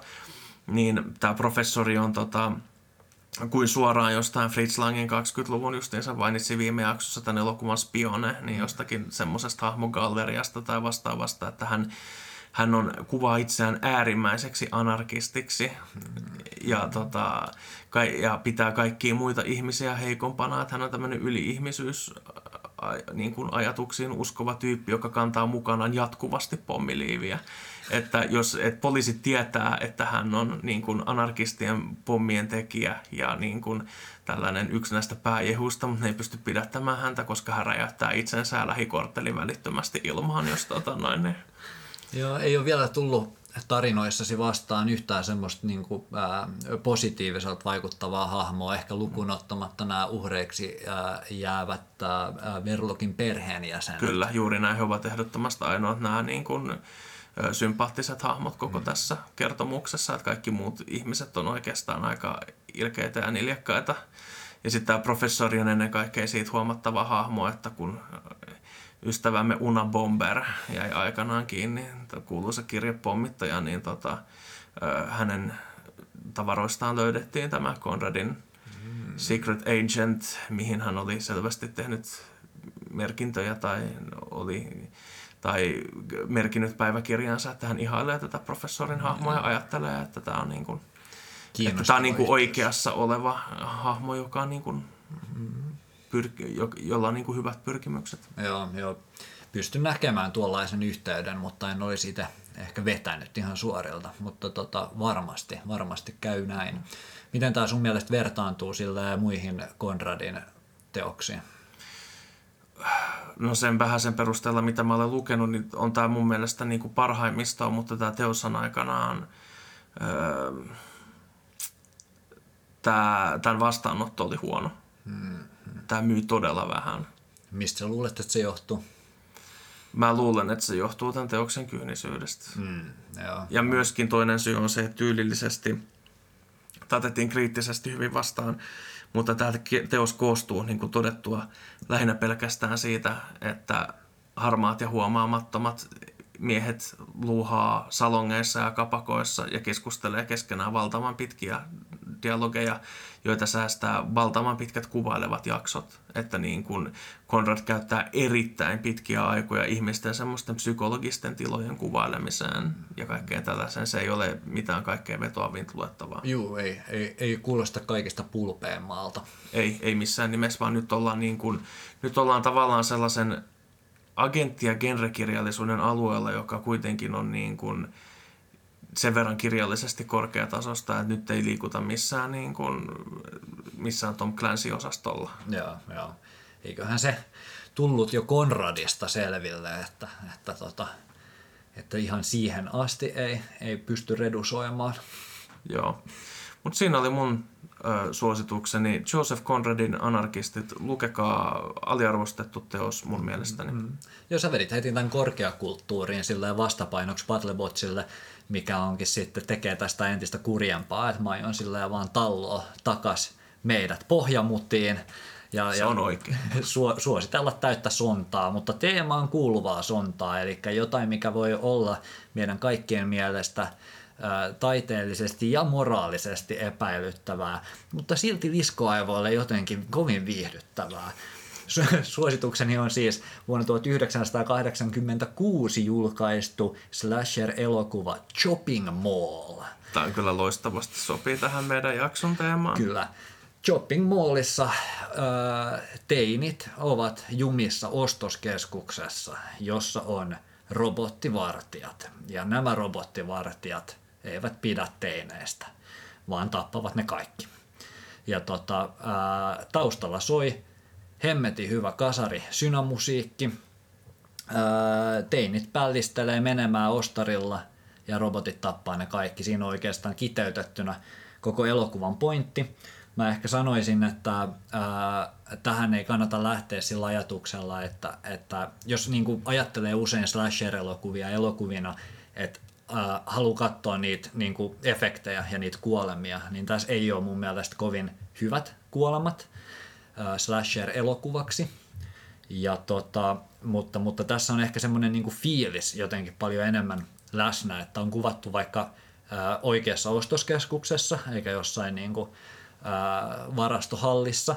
Ää, tässä on Roger Cormanin vaimo tuottajana. Ja tota, ää, Tuomassa hieman prestiisin kyllä, sävyä. kyllä, kyllä, mutta tämä on mun mielestä kuvaavaa sanoa tämä, koska se antaa tietynlaisen kuvan siitä, että minkälainen fiilis on tavallaan, tavallaan kyseessä. Että ilmeisesti ää, Julie Cormanille oli sanottu, että, että tota, ää, pitää tehdä ostari-elokuva, varmaan sen takia, että oli Dawn of the Dead – ja tota, sitten äh, ohjaaja Jim Wynorski sanoi, että enköhän meikä, meikä voi tämä homma hoitaa. Jim on ohjannut yli sata huonoa B-kauhuelokuvaa. Olen nähnyt joitakin niistä. Mä en ole nähnyt tätä, mutta mä olen nähnyt joitakin aika hämmentäviä tapauksia. Joo, tämä on tota, hänen kulttimaineisin elokuva käsittääkseni. Ehdottomasti tämä on hänen tunnettua teoksensa. Kyllä, ja, tota, öö, ja, ja se huomioon ottaen, niin tästä on erilaisia Blu-ray-julkaisuja, jotka näyttää ja kuulostaa oikein herkulta ja saatavilla kaiken näköistä hyvää tertiääristä materiaalia.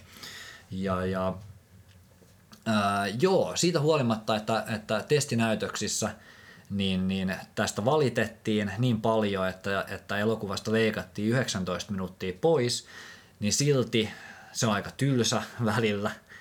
Juurikin varmaan sen takia, että ne kuolemat ei ole mitenkään erityisen hyviä, mutta sinne mahtuu semmoisia kultaisia momentteja, kuten ää, jonkun pää räjähtää, ää, joku palaa kuoliaaksi, tämmöisiä erilaisia ihan, ihan, tota noin, ihan hyviä semmoisia juttuja, mitä kunnon slasherilta toivoisi. Ja tämän lisäksi ne tappajarobotit, jotka liittää tämän Battlebotsiin, niin äh, on erittäin sympaattisia.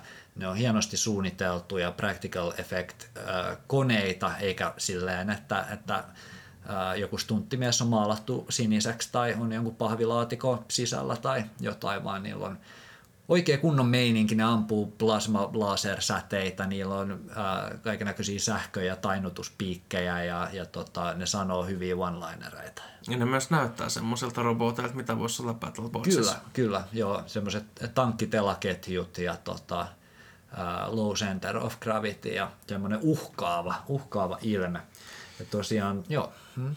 Kiinnostavaa tässä on mun mielestä lähinnä se tämmöisenä ihan nopeana huomiona, että tämä on niinku kuvaus tämmöisestä seoneista vähän poliisimaisesta ja vartijamaisesta tappajaroboteista vuosi ennen kuin Robocop on tullut ulos. Kyllä, ja, tota, ja tässä on äh, enemmän kuin mitä mun mielestä niin kuin ihmiset antaa keskimäärin ymmärtää, niin tässä on semmoisia vallankumouksellisia teemoja, anti-consumer-teemoja, tietty mä voisin kuvitella, että, että iso osa siitä on Dawn of the Dead apinointia, ja onkin, mutta, äh, mutta ainakin se on kuvattu oikealla ostarilla, en mä tiedä mitä siitä sanoo silleen, että, että tota, mun mielestä on aina kunnioitettavaa, että on niin kuin jotain ää, sen sijaan, että ei niin kuin olisi mitään. Eli tota, äh, ne on tietenkin täysiä mulkvisteja, jotka ne robotit on sinne suunnitellut ja päättänyt sinne ostarille laittaa ja tälleen, mutta tota, sit sitä ehkä halventaa se, että ne päähahmot on semmoinen hyvin geneerinen, semmoinen teinikaarti, mutta siellä on kuitenkin ihan tota hyvää B-näyttelytyötä, mikä sitten ehkä kuitenkin vähän ostattaa meininkiä. Mun mielestä näiden robottien lisäksi paras osa sitä elokuvaa on kuitenkin musiikki, säveltäjänä Chuck Kirino tai Chirino, C-I-R-I-N-O. Ja tota, hän on monia muitakin noita Vynorskin elokuvia säveltänyt ja erilaisia tämmöisiä kasarikauhujuttuja ja moderneitakin kauhujuttuja. Oli muun muassa Roger Cormanin ohjaama 2010-luvun elokuva Camel Spiders, johon tota Chuck Kirin oli vielä jaksanut laittaa musiikinsa. Kävin vähän stalkkailemassa Kirinoa itse ja tota, sillä on semmoinen oma YouTube-kanava, mikä oli mun mielestä aivan loistavaa tykkiä kamaa. Se teki omista biiseistään musiikkivideoita sillä että tota, missä on tyyliin montaasi, kun se äh, säveltää niitä tietokoneen ääressä ja bilettää itsekseen ja ja tota, sitten sillä oli tosiaan tota Burning Man vlogeja ja sitten äh, joku semmoinen hienosti editoitu video sen lemmikki Sirkasta, joka, tota, jolla oli 18 katsojaa. Ja tota, mun mielestä on traagista, että Chopping Mallin tota, säveltäjä on jouduttu alentamaan tämmöiseen tilanteeseen, vaikka Chopping Mallin soundtrackia myydään vieläkin uutena vinylillä.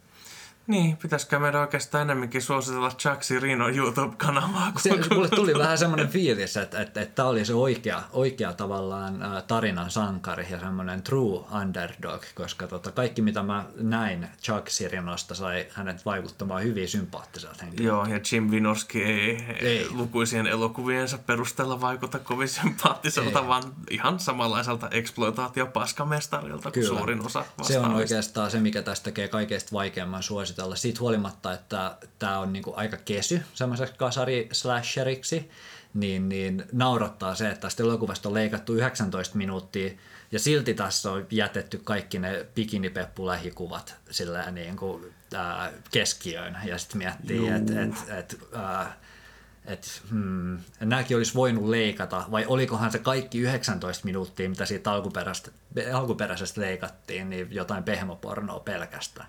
Niin no, olen joitakin tosiaan Vinorskeja ja muita nähnyt ja hän käyttää esimerkiksi Rasmeijerin joitakin vanhoja näyttelijättäriä joo, tiettyihin joo. tarkoituksiin. Kyllä, kyllä varmasti, joo. Eli ja jos sen varaus väär... ehdottomasti. Joo, ja jos sen väärin muistan, niin hän on tehnyt ehkä myös hardcore-pornoakin, mutta tämä pitää ottaa nyt suolalla tämä väite, että tämä tulee jostakin mun muistin niin kuin epämääräisestä mm. sopukoista, mutta en pidä sitä mahdottomana. Kyllä, joo. Joo, mä tota, en olisi suositellut tätä Orwell-jakson päätteeksi, mutta tota, me ollaan tämän koko Battlebots-jakson ajan niin tota, ää, alleviivattu tavallaan sitä, että mitkä jutut on ällöttäviä, mutta kiinnostavia tai, tai ää, ahdistavia, mutta viihdyttäviä jollain liskoaivotasolla. Ja tämä mun mielestä sopii siihen, koska ää, paljon hyvää kasari slasher mättö matskuu, mutta tota, älkää antako rahoja kuitenkaan miehelle. Siinä on se kuollut. Niin, no. Toivottavasti, ei kun... mitä, me, mitä me nyt just tuossa äsken puhuttiin, että ei, toivo, ei toivota kenellekään mitään niin, pahaa. Niin, niin. Ö, antakaa rahanne Chuck Sirinolle. Joo, antakaa rahanne Chuck Sirinolle. Ja olisiko siinä sitten taas jälleen kaksi maan mainiota suositusta. Anarkistit ja Chopping Mall. Se on mielestäni hyvä kaksikka. on, on. laittakaa Chopping Mall päälle ja sitten kun tuota, tulee jotain eksploitatiivista ruutuun, niin voi alkaa lukemaan anarkisteja. Mm, jos ei pidä eksploitaatiosta. Niin, se on. Öö, joo, loppuun tähän sitten tietysti normaalit löpinät, jos haluat ehdottaa meille jonkinnäköisiä aiheita, antaa jonkin, jotain palautetta, hyvää, huonoa. Tiedämme kyllä teknisen tuota, laadun omassa podcastissamme, että meille ei tarvitse kertoa erikseen, että kannattaisiko olla paremmat mikrofonit ja vastaavaa, mutta nämä niin kuin sisältöjen suhteen, niin jos haluatte haukkua jotakin näkemyksiämme tai kehua niitä tai jotain vastaavaa, niin mediaalinen maailma at gmail.com on se osoite. Tai vaihtoehtoisesti x mediaalinen maailma tai Instagramissa mediaalinen maailma, jonka lisäksi meillä on myöskin kotisivut, joihin nämä jaksot tulee sitten Spotify lisäksi mediaalinenmaailma.com. Monta on mediaa. Monta on mediaa ja monta on maailmaa, joten ei kai tässä sitten mitään muuta kuin jälleen kerran kiitos ja ole hyvä. Kiitos ja ole hyvä.